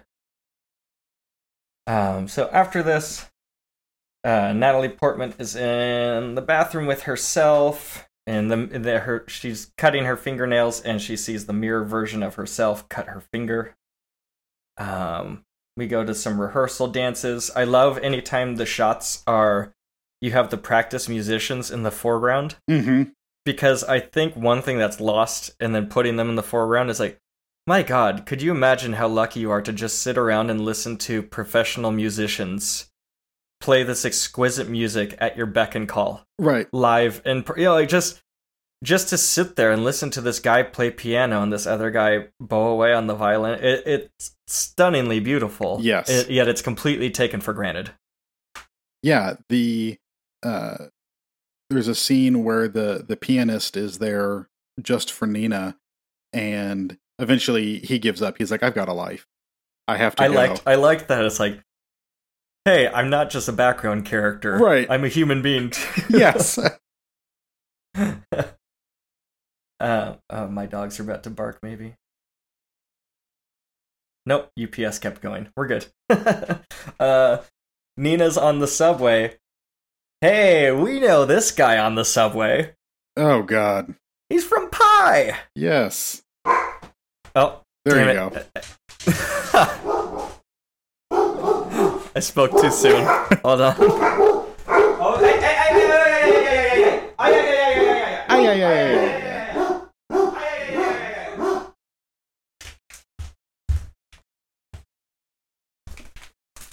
So you know how I'm always trying on new clothes? Yes. Well, I just got a pair of boxers, but I'm not gonna try those on. I had I ordered uh I actually sent you the link the other day for the the perfect blue shirt. Uh, I ordered one of those, but it's not here yet. Oh, cool. I was hoping to. The other the other day, I did a podcast for uh, my friend James. Uh, did his show, and we were talking about Dracula. So I wore a vampire shirt. I was hoping to be themed for all of the the things. Oh yeah, I saw your. It was your Nosferatu, right? It's You not Nosferatu. It's Kurt Barlow from um uh, Salem's Lot, but it's based on the Nosferatu. I see. You wore that to the Design. fair. yes. Yeah. Yep. And, and Kira took that great picture of me. Yeah, those were both excellent. Um. Oh, okay. So We- Josh, we Yes. got the guy. We got the guy from Pi, Uh huh. who in Pi he's just singing a song very nicely on the subway, and this one he's doing jerk off sounds, looking right at Natalie Portman, making eye contact with her. Uh huh. Just another Wednesday on the New York City subway. Yeah. she That, gets home. Mom. Oh, sorry. Go ahead. I was just going to say the escalation from just the sound to the sound and the motion. Yes, it's so horrible. it's gross. Yeah, it's real gross. Um, she gets home, and this is where she has the conversation with her mom, where mom says, I don't want you to make the same mistake I did, because mom is concerned that she's staying later and later at rehearsal and thinks the director is up to something. Mm-hmm. Mom's instincts are pretty good here. uh, Lily and Nina hang out because Lily thinks that Nina needs to relax and stop just constantly working and actually go live a little and get away from her mom. Yeah, Lily stops by Nina's house, and Nina's mother is, of course, like the the girls, the younger women, are in the hallway talking, and Nina's mother keeps sticking her head out the door, like Nina, come to bed. You got to go to bed. Your dinner's getting cold. Like just this overbearing constantly, and Nina finally shoves the door open and grabs her coat to go out with Lily for the night. Um, which it's probably the first time she's ever done that, like acted out against her mother like that. Oh, definitely. But I and this was one thing I was like, is Nina is she like 18? Is she 19? But we see them go out to clubs and to restaurants and they're drinking alcohol. Yeah. So this is clearly at least a 21 year old woman Yes. who is still living under the reign of her mother. Yep. Um, so they're sitting down for dinner. A real gross waiter asks Lily if that steak is juicy enough for you. Somehow this line works, and she says something like, uh, "I don't, yeah, I can't remember." But then he stays for one line too long and says, "Do you have enough cheese for that?" And completely fucking blows it. Yep. And this I can't just flashing back to all the times where it's like I could have gotten out on a high note, but I stuck around for one line too many and was just I fucked it, you know? You totally could. He could have walked away thinking I had a chance with that woman, uh, but no, he entirely blows it, and now he has to live in that shame for the rest of the night. Lily gets out a cigarette case. Cool cigarette case. Mhm. It has two pills in it. Um, from what I understand, it's Molly because she says you've never rolled before. Um, she says it's pure, straight from San Francisco, which I thought was a really dumb line. Like they don't have fentanyl in San Francisco. Well, yeah, or just like the like, oh yeah, in San Francisco, you just go out on the street corner, you get pure LSD. It's like, right. I I don't. It sounds like a line of someone who's not spent much time in San Francisco. I don't know. Or maybe around Uh, drugs. Yeah, that too. Lily says, or Nina says, no, I'm not interested. She comes back from the bathroom, and Lily's at a bar, and Lily she sees her dosing her drink. hmm Yet Nina is so passive and so submissive that instead of walking over there and punching her in the face, she goes with it and is like, it's only just going to be a couple hours with Right. these two weird dudes hanging out, Tom and Jerry, or Tom and whatever his name is. Yes. Uh, Lily, Lily introduces them as Tom and Jerry, um, but it's just to get a rise out of them. Dosing people with psychedelics is like, it's so fucked up Uh huh. that if if you have someone who claims to be your friend do that to you, that person not your friend. Yes, I would. I would hardly agree with that. Like psychedelics are no joke, especially if you are not expecting to have the effects of it. Mhm. It- Like it's really, really fucked up. Um, you could seriously hurt somebody. And I can't imagine the effect on Nina, who I'm wondering if she has had alcohol, maybe like champagne for special occasions from her mom, or Yes. a sip of wine here and there, kind she of She gets a a, sip of wine on Passover. yes. I don't. Yes. So how is she going to respond to this? Yep. Um, at this point, the guys ask if they're sisters because they look alike. One of them says no, the other says yes, and then I believe Lily says we're blood sisters. Yes. She starts. Uh, Nina starts telling the plot of the play to the guy, and this is the first time that she sees um, bird skin. She sees goosebumps, like literal goosebumps, on her hands. Um, after this, the Molly starts to take effect. We get a montage of them dancing in the club.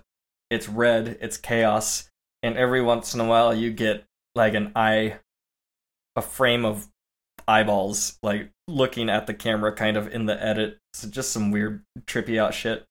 Uh, Nina comes to from her blackout, and she's making out with a dude in the bathroom. That little Um, sequence made me think of like a Giallo uh, type thing, just because it was so stylized. So red, yeah, Yes, the it's red and then it's green, uh, and it's super saturated whenever it's one of the colors. Um, it flashes and it's like I can't tell if it's sexualized or not. It's just bodies writhing, and then you get like double images and kind of warped images, and you get the two women mirroring each other, uh, and it's so. It feels just like this is a tone poem of of a little piece of this movie, uh, rather than anything that makes a whole lot of logical sense. absolutely. Um, have you ever had a blackout where like you just come to? Because Nina all of a sudden like regains her consciousness and realizes she's making out with the dude in the bathroom. Right. I I've been severely drunk before, but I I never felt like I normally just ended up falling asleep somewhere, but I never felt like you'd have that like blackout where like how did I get here or I I don't, I don't know like you see it sometimes in movies like in BoJack Horseman where Yeah. characters have like moments of clarity where all of a sudden they come to and I don't I I think always felt way more gradual to me when you're fucked up than that. I never had a moment where all of a sudden I like sprang to. I was wondering if you had. I know you don't really party anymore, but I think um, in the moment, I couldn't necessarily tell you like how I got somewhere, but like the next day, I could piece it together. I never had anything where it was like this, where it's just like lost time type thing. hmm. I, I there was one night I was really drunk and I I got home, but people had to be in charge of me getting Mhm. back to the dorms. That was a fucked up. it's my first night ever.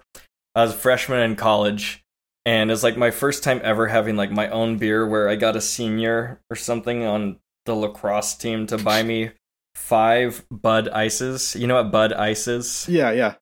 That's like stronger, higher ABV Bud Light or Right. Budweiser.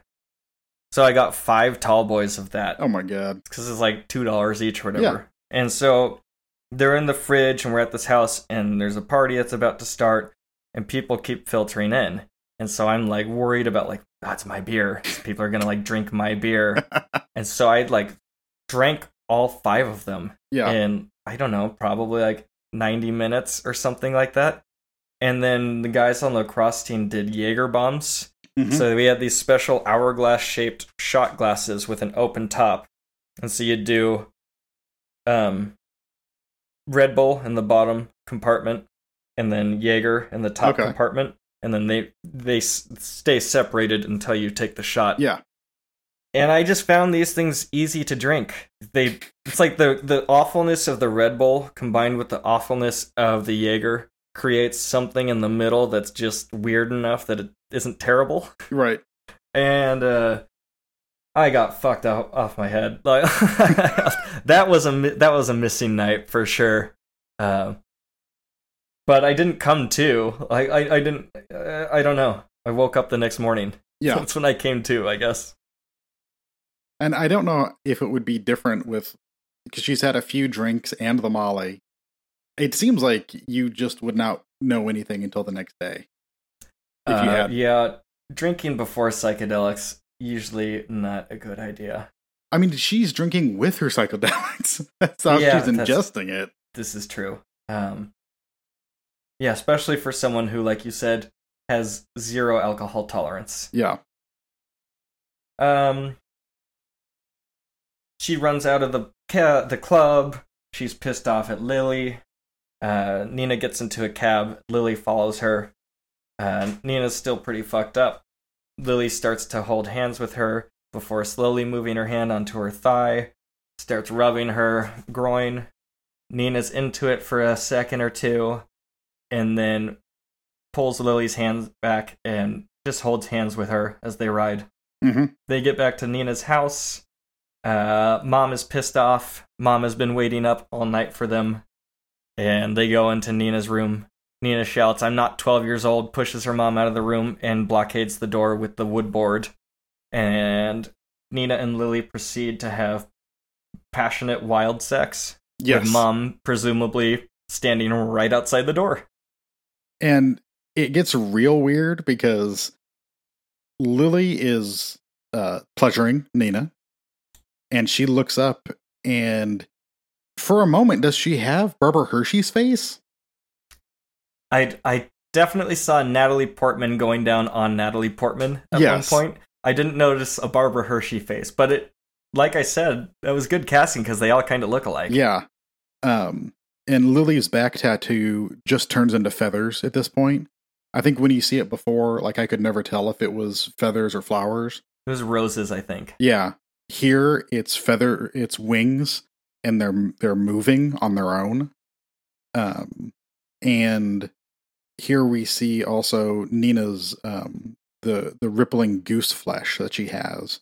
Uh, so like as she's climaxing, her this goose flesh is breaking out all over her body like in waves. It looks like um Mystique from the X-Men when her, her when her skin changes. That's kind of what it looks like. Yeah, this is the most unbelievable part of the movie for me because unless Lily is some kind of eating out speedrunner, I don't know how you get somebody to come in under a minute. But Lily does it. Well, or does she, as we see the next day? Because Nina wakes up alone. Uh, the board has been pushed away from the door. Uh, she's late. It's already partway through the day. She rushes out. Uh, she yells at her mother. She asks, Why didn't you wake me up? I'm moving out. This, yeah, wait, you don't get to have it both ways. You Yeah. don't get to tell your mom you're an adult and then not set an alarm clock. Yes. Uh, at the rehearsal space, Nina walks in, hearing her cue music is already playing, and she sees Lily dancing her part. Um, she's taken aback. Lily does apologize, uh, and this is where, like, the split really starts to happen because Nina accuses her of sabotaging her because she didn't wake her up. Um, but Lily has no idea what she's talking about, and she claims that she spent the night with Tom from the bar. So it's like this is the the real start questioning your sanity moment, I think. Yes. Uh, back at the apartment, Nina takes all of her stuffed animals and childish things and throws them in the trash chute. Uh, one, Nina dry heaves. That's some weak ass shit. Yeah, Based on like our puke meter on this, so far, Macon Blair still the champion Yep, yep. puker. Um, she does puke later, but it's it's not real. Come on, Natalie Portman, be a Macon Blair. Yeah, that's Uh, I was thinking when she throws out all of her stuffed animals, it's just like I know she's like feeling it in the moment, but she might regret that later. Because I I totally would. I had I still have it at my mom's house. It was called Mr. Bear, and it was a little stuffed bear that I slept with as a kid and stuff. And then when I was like 16, I think, something around there, like our neighbor's dog, somehow like my dogs took it outside and like the neighbor's dog got it or so, some way or another. I ended up across the street and the neighbor's like, "Oh yeah, my dog got it. Here, here's this thing." And it was just like torn to shreds. Uh-huh. Mr. Bear was. And I'm 16 years old but I was like holding it together at my neighbor's house. And as soon as like walked in my house, it just started like bawling. Oh yeah Because it's just, even though I'm now 16 and like a big grown up, I'm not still Right. You're still still six. a child, and I'm still six years old, as we went over before. So, uh, Mr. Bear went to um, a stuffed animal hospital, and Mhm. somebody was able to like sew them all back together and replace his eyeballs and shit. And he, Mr. Bear's fine now. Everyone, don't worry. Um, I don't know. I don't think I sent you the picture the other day. My mom sent me this picture of when I was like 18 months old. Um, I broke my leg. And so I had this big walking cast on when I was a kid. And uh, so we have these Polaroids. And my mom sent me, like, she took a picture of the Polaroid and sent it to me. Um, and I thought it was hilarious uh, just because you see this, like, this massive cast on this kid. Uh, but behind me is the Winnie the Pooh, like the knockoff Winnie the Pooh that I had when I was a kid, and I slept with it as my pillow for years. Um, and it had a music box in it, and like it was lumpy, and I still slept with it as my pillow. I loved it so much. And here's the sweet part: up in her room right now, Kira has that same Winnie the Pooh that I had for all those years. It sits on her windowsill uh, along with her stuffed animals, and it still has a ribbon that I tied around his neck, uh, like for a little bow tie when I was a kid. Uh, but his neck is coming apart. Like he's so threadbare that there's like a hole in his neck, and there's nothing even to stitch into left anymore. And I, I feel like his days are numbered. No, there'll always be something left. My sister had Banky Boy. It was her name for her blanket. Uh huh. And by the time like she was in college, she took what was left. She had like a six by six inch square piece of scrap fabric, Mhm. and that was like all that remained of Mister Blanky or whatever. she took that with her. So, um, yeah. Uh, if I had a glass right now, I would raise it to our teddy bears.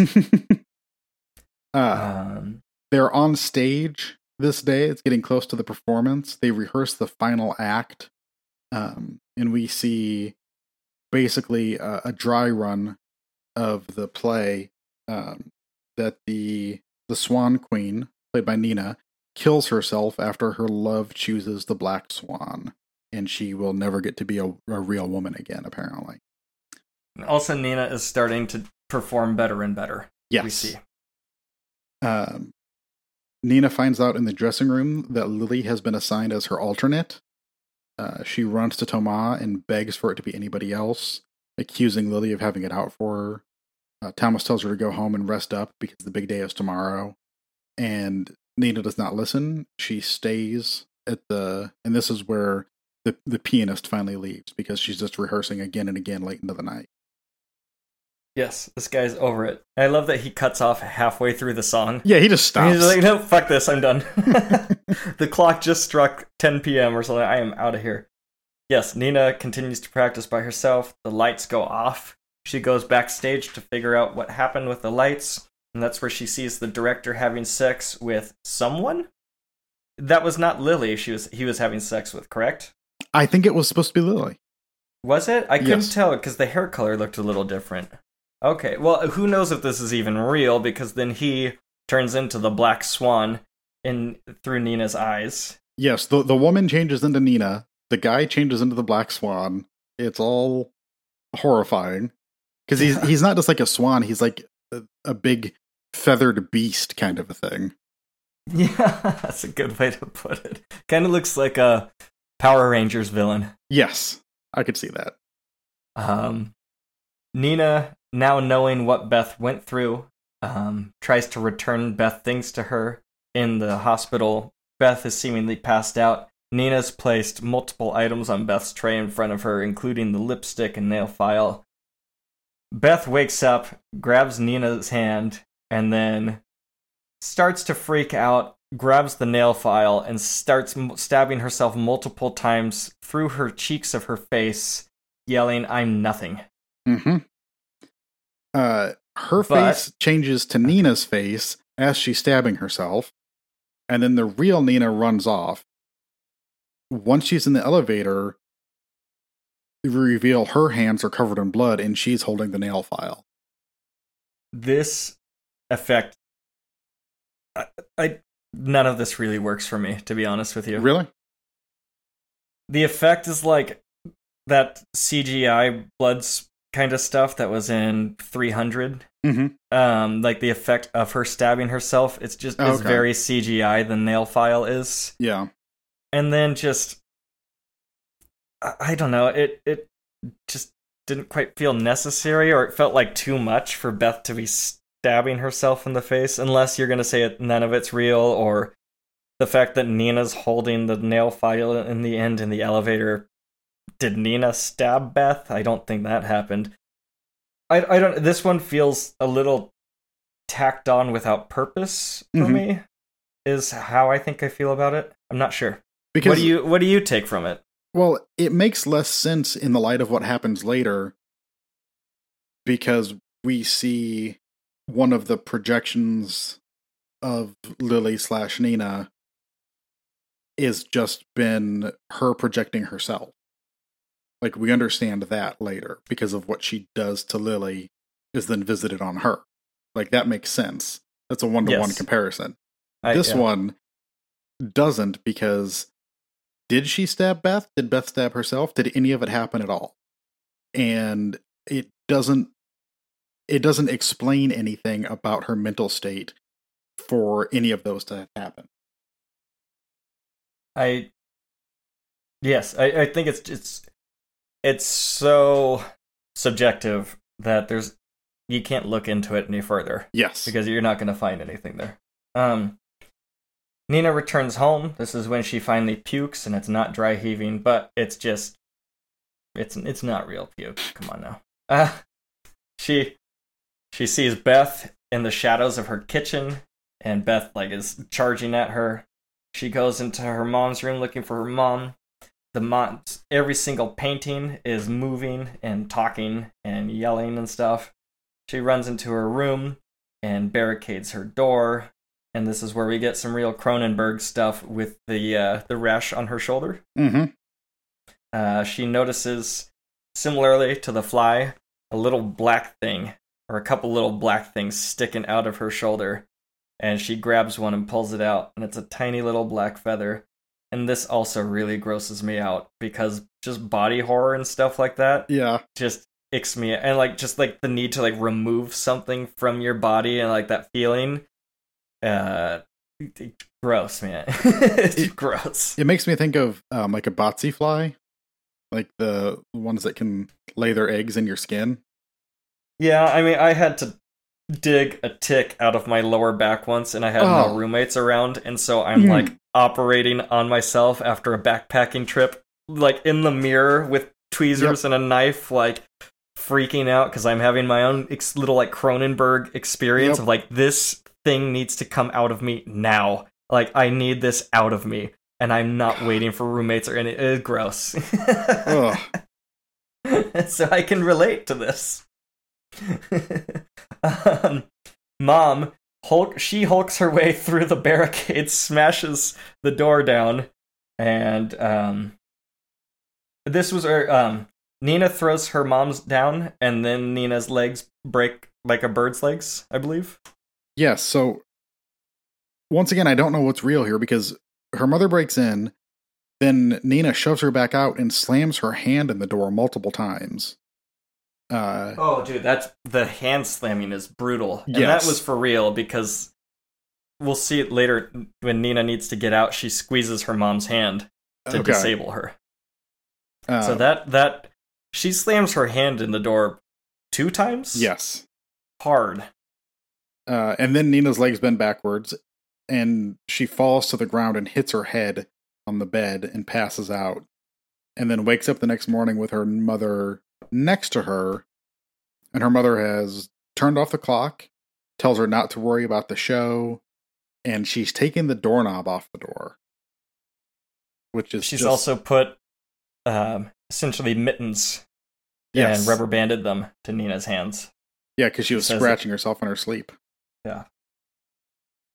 Um, God, again, th- this feeling of like this mom having zero boundaries. could you imagine your mom? You have like a big job set up or something, hmm and then your mom calls them when you're asleep and tells them like, ah, Josh isn't in a good place. You guys need to find someone else. Uh, that mental. Right. Oh, God, I couldn't.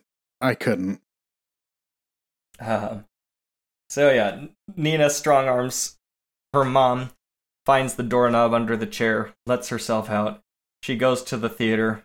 She makes a surprise entrance and goes to her dressing room.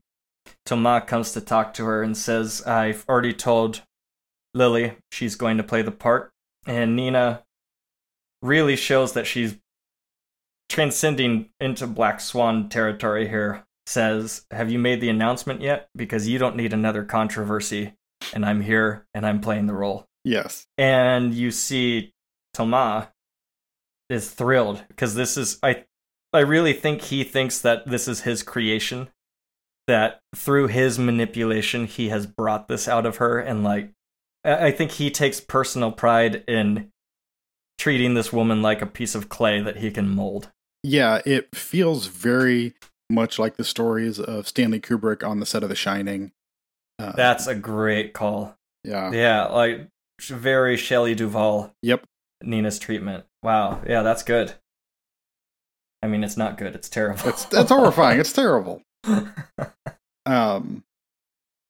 So Nina, as she's getting ready, we see that her toes have started to fuse together, which is just weird.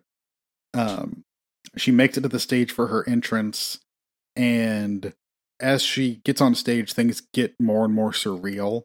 Uh, when she sees Lily dancing in the company, sometimes it's Lily, sometimes it's Nina herself, like in Lily's place. Um, At one point, she's White Swan is so concerned with perfection. Now that she's becoming Black Swan, she's in the wrong position to make her stage appearance. Her first entrance on stage, and a stagehand says, "What are you doing? Go backstage. You're not coming from the side." yeah, And so already we see that Nina has is either transcending or has completely said like fuck perfection. I'm and just going to experiencing, just go for it. Um, either way, she's changing. uh, she is so shaky at one point that her partner drops her when doing a lift, and like her leg is bent underneath her, and she falls right on her knee, which looks really painful. It seems like there was this the scene earlier where her her toe uh, toenail broke. Her knee kind of did a little jiggle thing that is just horrifying to me because it, it looks like what would happen if your knee just kind of gives out all of a sudden. So Yeah. to see her dropped on her knee again is like, oh god. She drops because she sees Lily essentially grinding on the prince and rubbing his dick. And it's like he's wearing latex pants. Do you think he really wants to have a boner before he goes on stage? like it's gonna be pretty fucking obvious, man. Maybe now's not the time to be heavy petting. Um when and uh, after this, Nina needs to go and transition into from White Swan into Black Swan. She's back in her dressing room. Lily is already in her chair doing her makeup, and Lily essentially tells her, "I'm taking this role from you. I'm going to do the Black Swan." Nina can't handle this. Nina slams Lily into the mirror. They fight, and Nina stabs Lily in the stomach. Lily bleeds out quickly, and Nina drags her into the a little side dressing room or the bathroom in the dressing room and stashes her body in there. so all through their little fight, um, Lily is turning into Nina. Uh, she's got Nina's face at one point. When they're fighting, uh, Nina, the real Nina, has the goose flesh again.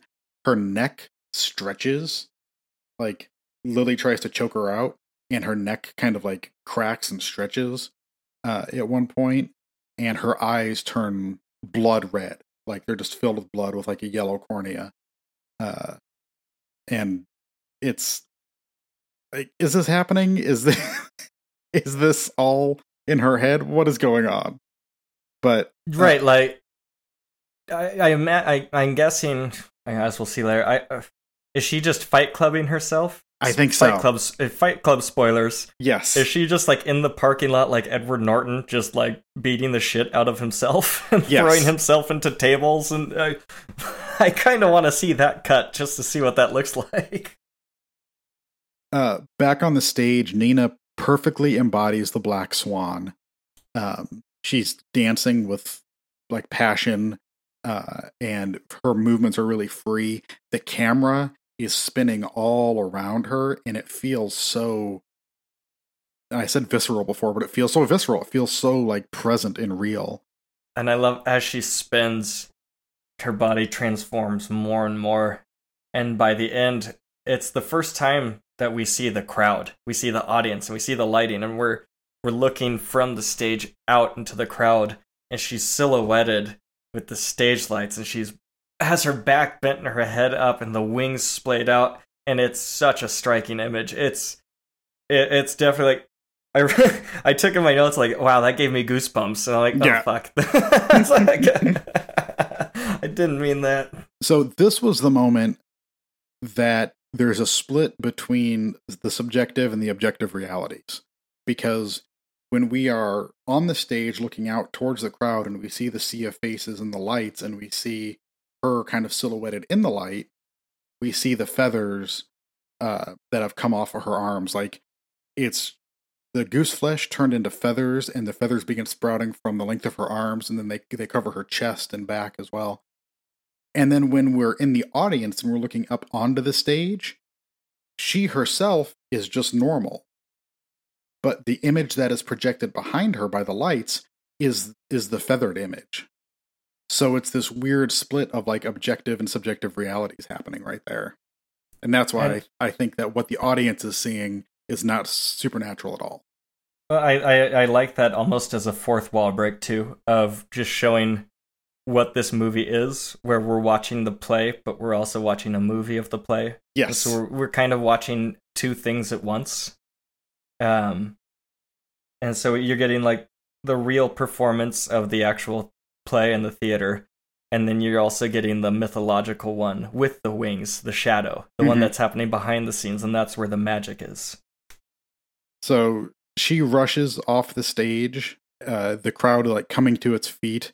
She grabs Thomas and starts kissing him, and the crowd is giving her a standing ovation. And it looks like they're throwing flowers onto the stage, maybe, even though this is not the end of the show. This is the, the end of the second act. It Yes. seems. Yeah. Yeah, yeah. Um Yeah, she runs back into her dressing room. She's got to get ready to be the white swan. The blood is starting to leak out from under the door, so she shoves a towel over there under it. But then Lily shows up and knocks on her door. And Lily says, Hey, uh, I know we kind of got off to a rocky start there after a minute, but I just want to say, like, holy shit, that was unbelievable. Hmm and this is where the movie really opens up and unravels and uh, nina goes and checks the body's gone and then we see the blood coming out from nina's stomach and she has the piece of glass in her which also means she did that entire black swan performance with jagged glass in her abdomen Yes. Yeah, she had taken the mirror and, and stabbed Lily slash herself with it and, and broken it off. So there's like a shard left inside, which is. Ugh. And then she pulls it out. I don't know what's worse, leaving it in or pulling it out. They're both horrifying to me. yes but in real life anytime you have something like that in you leave it in you Yes. viewers, please don't pull any knives out of your body or anything. Right. I've seen too many horror movies, and that's how you die. That's when you're going to bleed out. Because Nina finishes her makeup and goes back to the stage again to dance the climax of the story as the White Swan. And she runs to the top of this precipice, this piece of stage uh, that the swan is supposed to jump off of to kill herself. And the blood is spreading across her torso as this happens. And she she does it like she's transcending in this moment and the way the camera trick that he uses as she jumps off of the top of it and it comes into her face and then she slowly kind of floats down to that mattress uh and like when she impacts it's so light and it's just I don't know. It adds another layer of surreality to what's going on. Yeah, I'm trying. There, there's another shot similar to that. It might be in the fountain. I can't picture it right right, right now, but where you get that character falling into bed, but Mhm. the stable camera on their face and frame. Yeah. Um, yeah, it's really cool. I I thought maybe she would like because we see earlier in the thing that she jumps to the side to the left where the mattress was. Mhm. I thought maybe during the actual performance she would just leap straight back. yeah. And uh r- wrestler spoilers. Skip forward 30 seconds. Very similar to the ending of the wrestler yes. where uh, uh, somebody goes out doing the thing that they love, literally in midair, dying at the climax of their life, at Right. the absolute apex of everything, right. and that's where they die. Um, yeah. But she's. Last line, Nina's last line, as the director runs up and says, what did "What you have do? you done, my little princess?" Yes. He finally called her it. He finally adopts her as his new Beth before he realizes that she's dying. Nina, the last line I believe is I felt it perfect. It was perfect. I was perfect, she says. I uh gotcha. Um and the movie fades to white with the crowd cheering and chanting Nina, Yes. Nina, and then there's just like a standing ovation as it says directed by Darren Aronofsky. yes. How do you feel about that, Josh? How do you feel about a director literally having a standing ovation to his own name? I love it. I love the big swing of that. It, it's like at the end of Inglourious Basterds, where Brad Pitt looks directly into the camera and says, I think it might be my masterpiece. And then it's like directed by Quentin Tarantino. it's such a ballsy move. or it's like at the end of the Meg when the word fiend goes and scroll across Yeah, the screen. Just chef kiss. You know, these are perfect movie endings. uh, Inglourious Basterds, uh, Black Swan, and the And Meg. the Meg. yes, it the, the balls to do that to, to end your movie like that. It really made me laugh. Um, it also made me a little sad because Aronofsky, um, this is kind of his own apex. It was this was after the wrestler, correct? Yes. So I mean, what did he do after this? He did Noah. Noah. he did Mother. Mother. And that's it so far? Uh, he's got The Whale, which I think is in post production. See, Uh, that sounds Christian. That sounds Christian biblical. It's apparently not. It's about a 600 pound middle aged man named Charlie who tries to reconnect with his daughter. Yeah, it sounds exactly like the story of Noah and the whale. um, okay, that is. Wow, that's not where I expected Aronofsky's career to go. nope. It's an A24 film, though. They got the rights to it. A24 is just all about like what kind of character can we have with some sort of abnormality? Oh, what? You have a child that's a goat? Sold. we'll take it. um I, do you have anything else for Black Swan? No, I think we got through most of it during the during the thing. Yeah. Well, to wrap up Black Swan, um, for me, I would give it a four out of five. I, I think, like we said before, um, both these movies are a little too brain heavy for me, and uh, they lose me a little bit. And then also, I think the Black Swan, the trick of like the mirror trick, or of like seeing Natalie Portman's face as in other characters' faces, Mm-hmm. they they just do it a lot. It, it, it gets watered down the the effectiveness of that effect. God damn it! I hate my brain.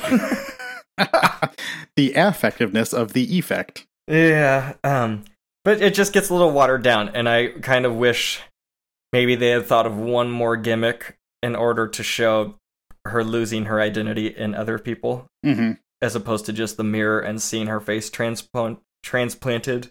Yeah. Maybe there's some other way, some affectation that she had, some quirk, character quirk, or like something that she did physically that she would start to notice in other, just something different, you know? Yeah, I think uh, the idea of like she sees her own kind of bloody cuticles uh, several times throughout the the movie. Um, if she would have looked over at Lily and saw her picking at her cuticles, like that could have been uh, like a sign that they were the same person or merging or whatever it is that was happening, um, as opposed to just there's my face, there's my face on that other person. But that's what I said. Neither one of these movies were very subtle. Um, they're not always obvious because they're so convoluted, but they're not subtle. No, but I mean, with good reason, especially Black Swan. Like, if you were trying to like Shyamalan this and like pull the rug out from under people at the very end, that that's when you get your identity crisis. Yeah, yeah. everyone would be like, "Yeah, I knew this ten minutes into the movie. Right. I- you really think you had me fooled?" So I do think Aronofsky played it smart to make it obvious and to show his card early on of like, this is going to be an identity switch movie. Yeah. The so I gave it four out of five stars as well. Uh, I think it's an incredibly well done movie. Um, I've probably seen it three or four times now total, and I really enjoy it. I, I think I enjoy it more each time I watch it, but it doesn't You hit know- me in the heart. One thing that I did miss was um I didn't know I didn't notice too much Clint Mansell Mm, score in it that wasn't maybe you know um music taken from ballet. Yes. I would. I, I love Clint Mansell, and he's done some amazing pieces of work like Moon, Requiem, um, Pi, just tons of different, really unique stuff. I would have. I think I would have liked a little bit more of his own personal touch on this one, or some original stuff, maybe in between the theatrical scenes. Um, but I, I get what they were doing. They were they were sticking with that idea of you're watching a play and a movie at the same time and so you're going to get you're going to get like the theatrical the live theater music version of this kind of Yeah, and the, the idea that it totally suffuses Nina's life uh, to the extreme that it's even what is played in her home, and there's even a music box at one point that uh, plays ballet music. so um thank you man. Thank you again. That was an awesome pairing. To wrap things up here i'm going to do a little bit of some announcements here. So uh, in two weeks to close out september we're going to be covering uh, harlan county and american movie two documentaries with a special guest. And then coming up in october we're having spooky month. We're going to do episodes each week. So if you want to get prepared for that um, in no particular order yet we're going to be watching Final Prayer, aka Borderlands from 2013, paired with John Par- Carpenter's Prince of Darkness. Um, we're going to be watching Candyman, paired with Mothman Prophecies. And we're going to be watching um, The Fog. Have we paired The Fog yet, Josh? No, we were we still had that kind of up in the air. I think the Okay. fog. So we're, we're, we're also going to be watching The Fog, paired with an unknown. And we're going to be watching Bone Tomahawk, paired with an unknown. So that'll give you guys a little bit of time if you're someone who likes to watch the movies before listening. And I'm really excited. It's going to be a lot of work, but it's going to be a lot of fun. yeah, I, I think it's going to be really cool. We've got guests for all of those spooky episodes, and I'm looking forward to that. So, um, thank you, everyone. Thanks for listening. Josh, thanks for being here. Thank you. Uh, as always, it's been a great time. Okay, so that'll wrap us up. For me, Sean Perry, that's Josh Ickes over there. Uh, please be kind to yourself, be kind to your neighbors, and we will see you again next time here on Nashville, CA.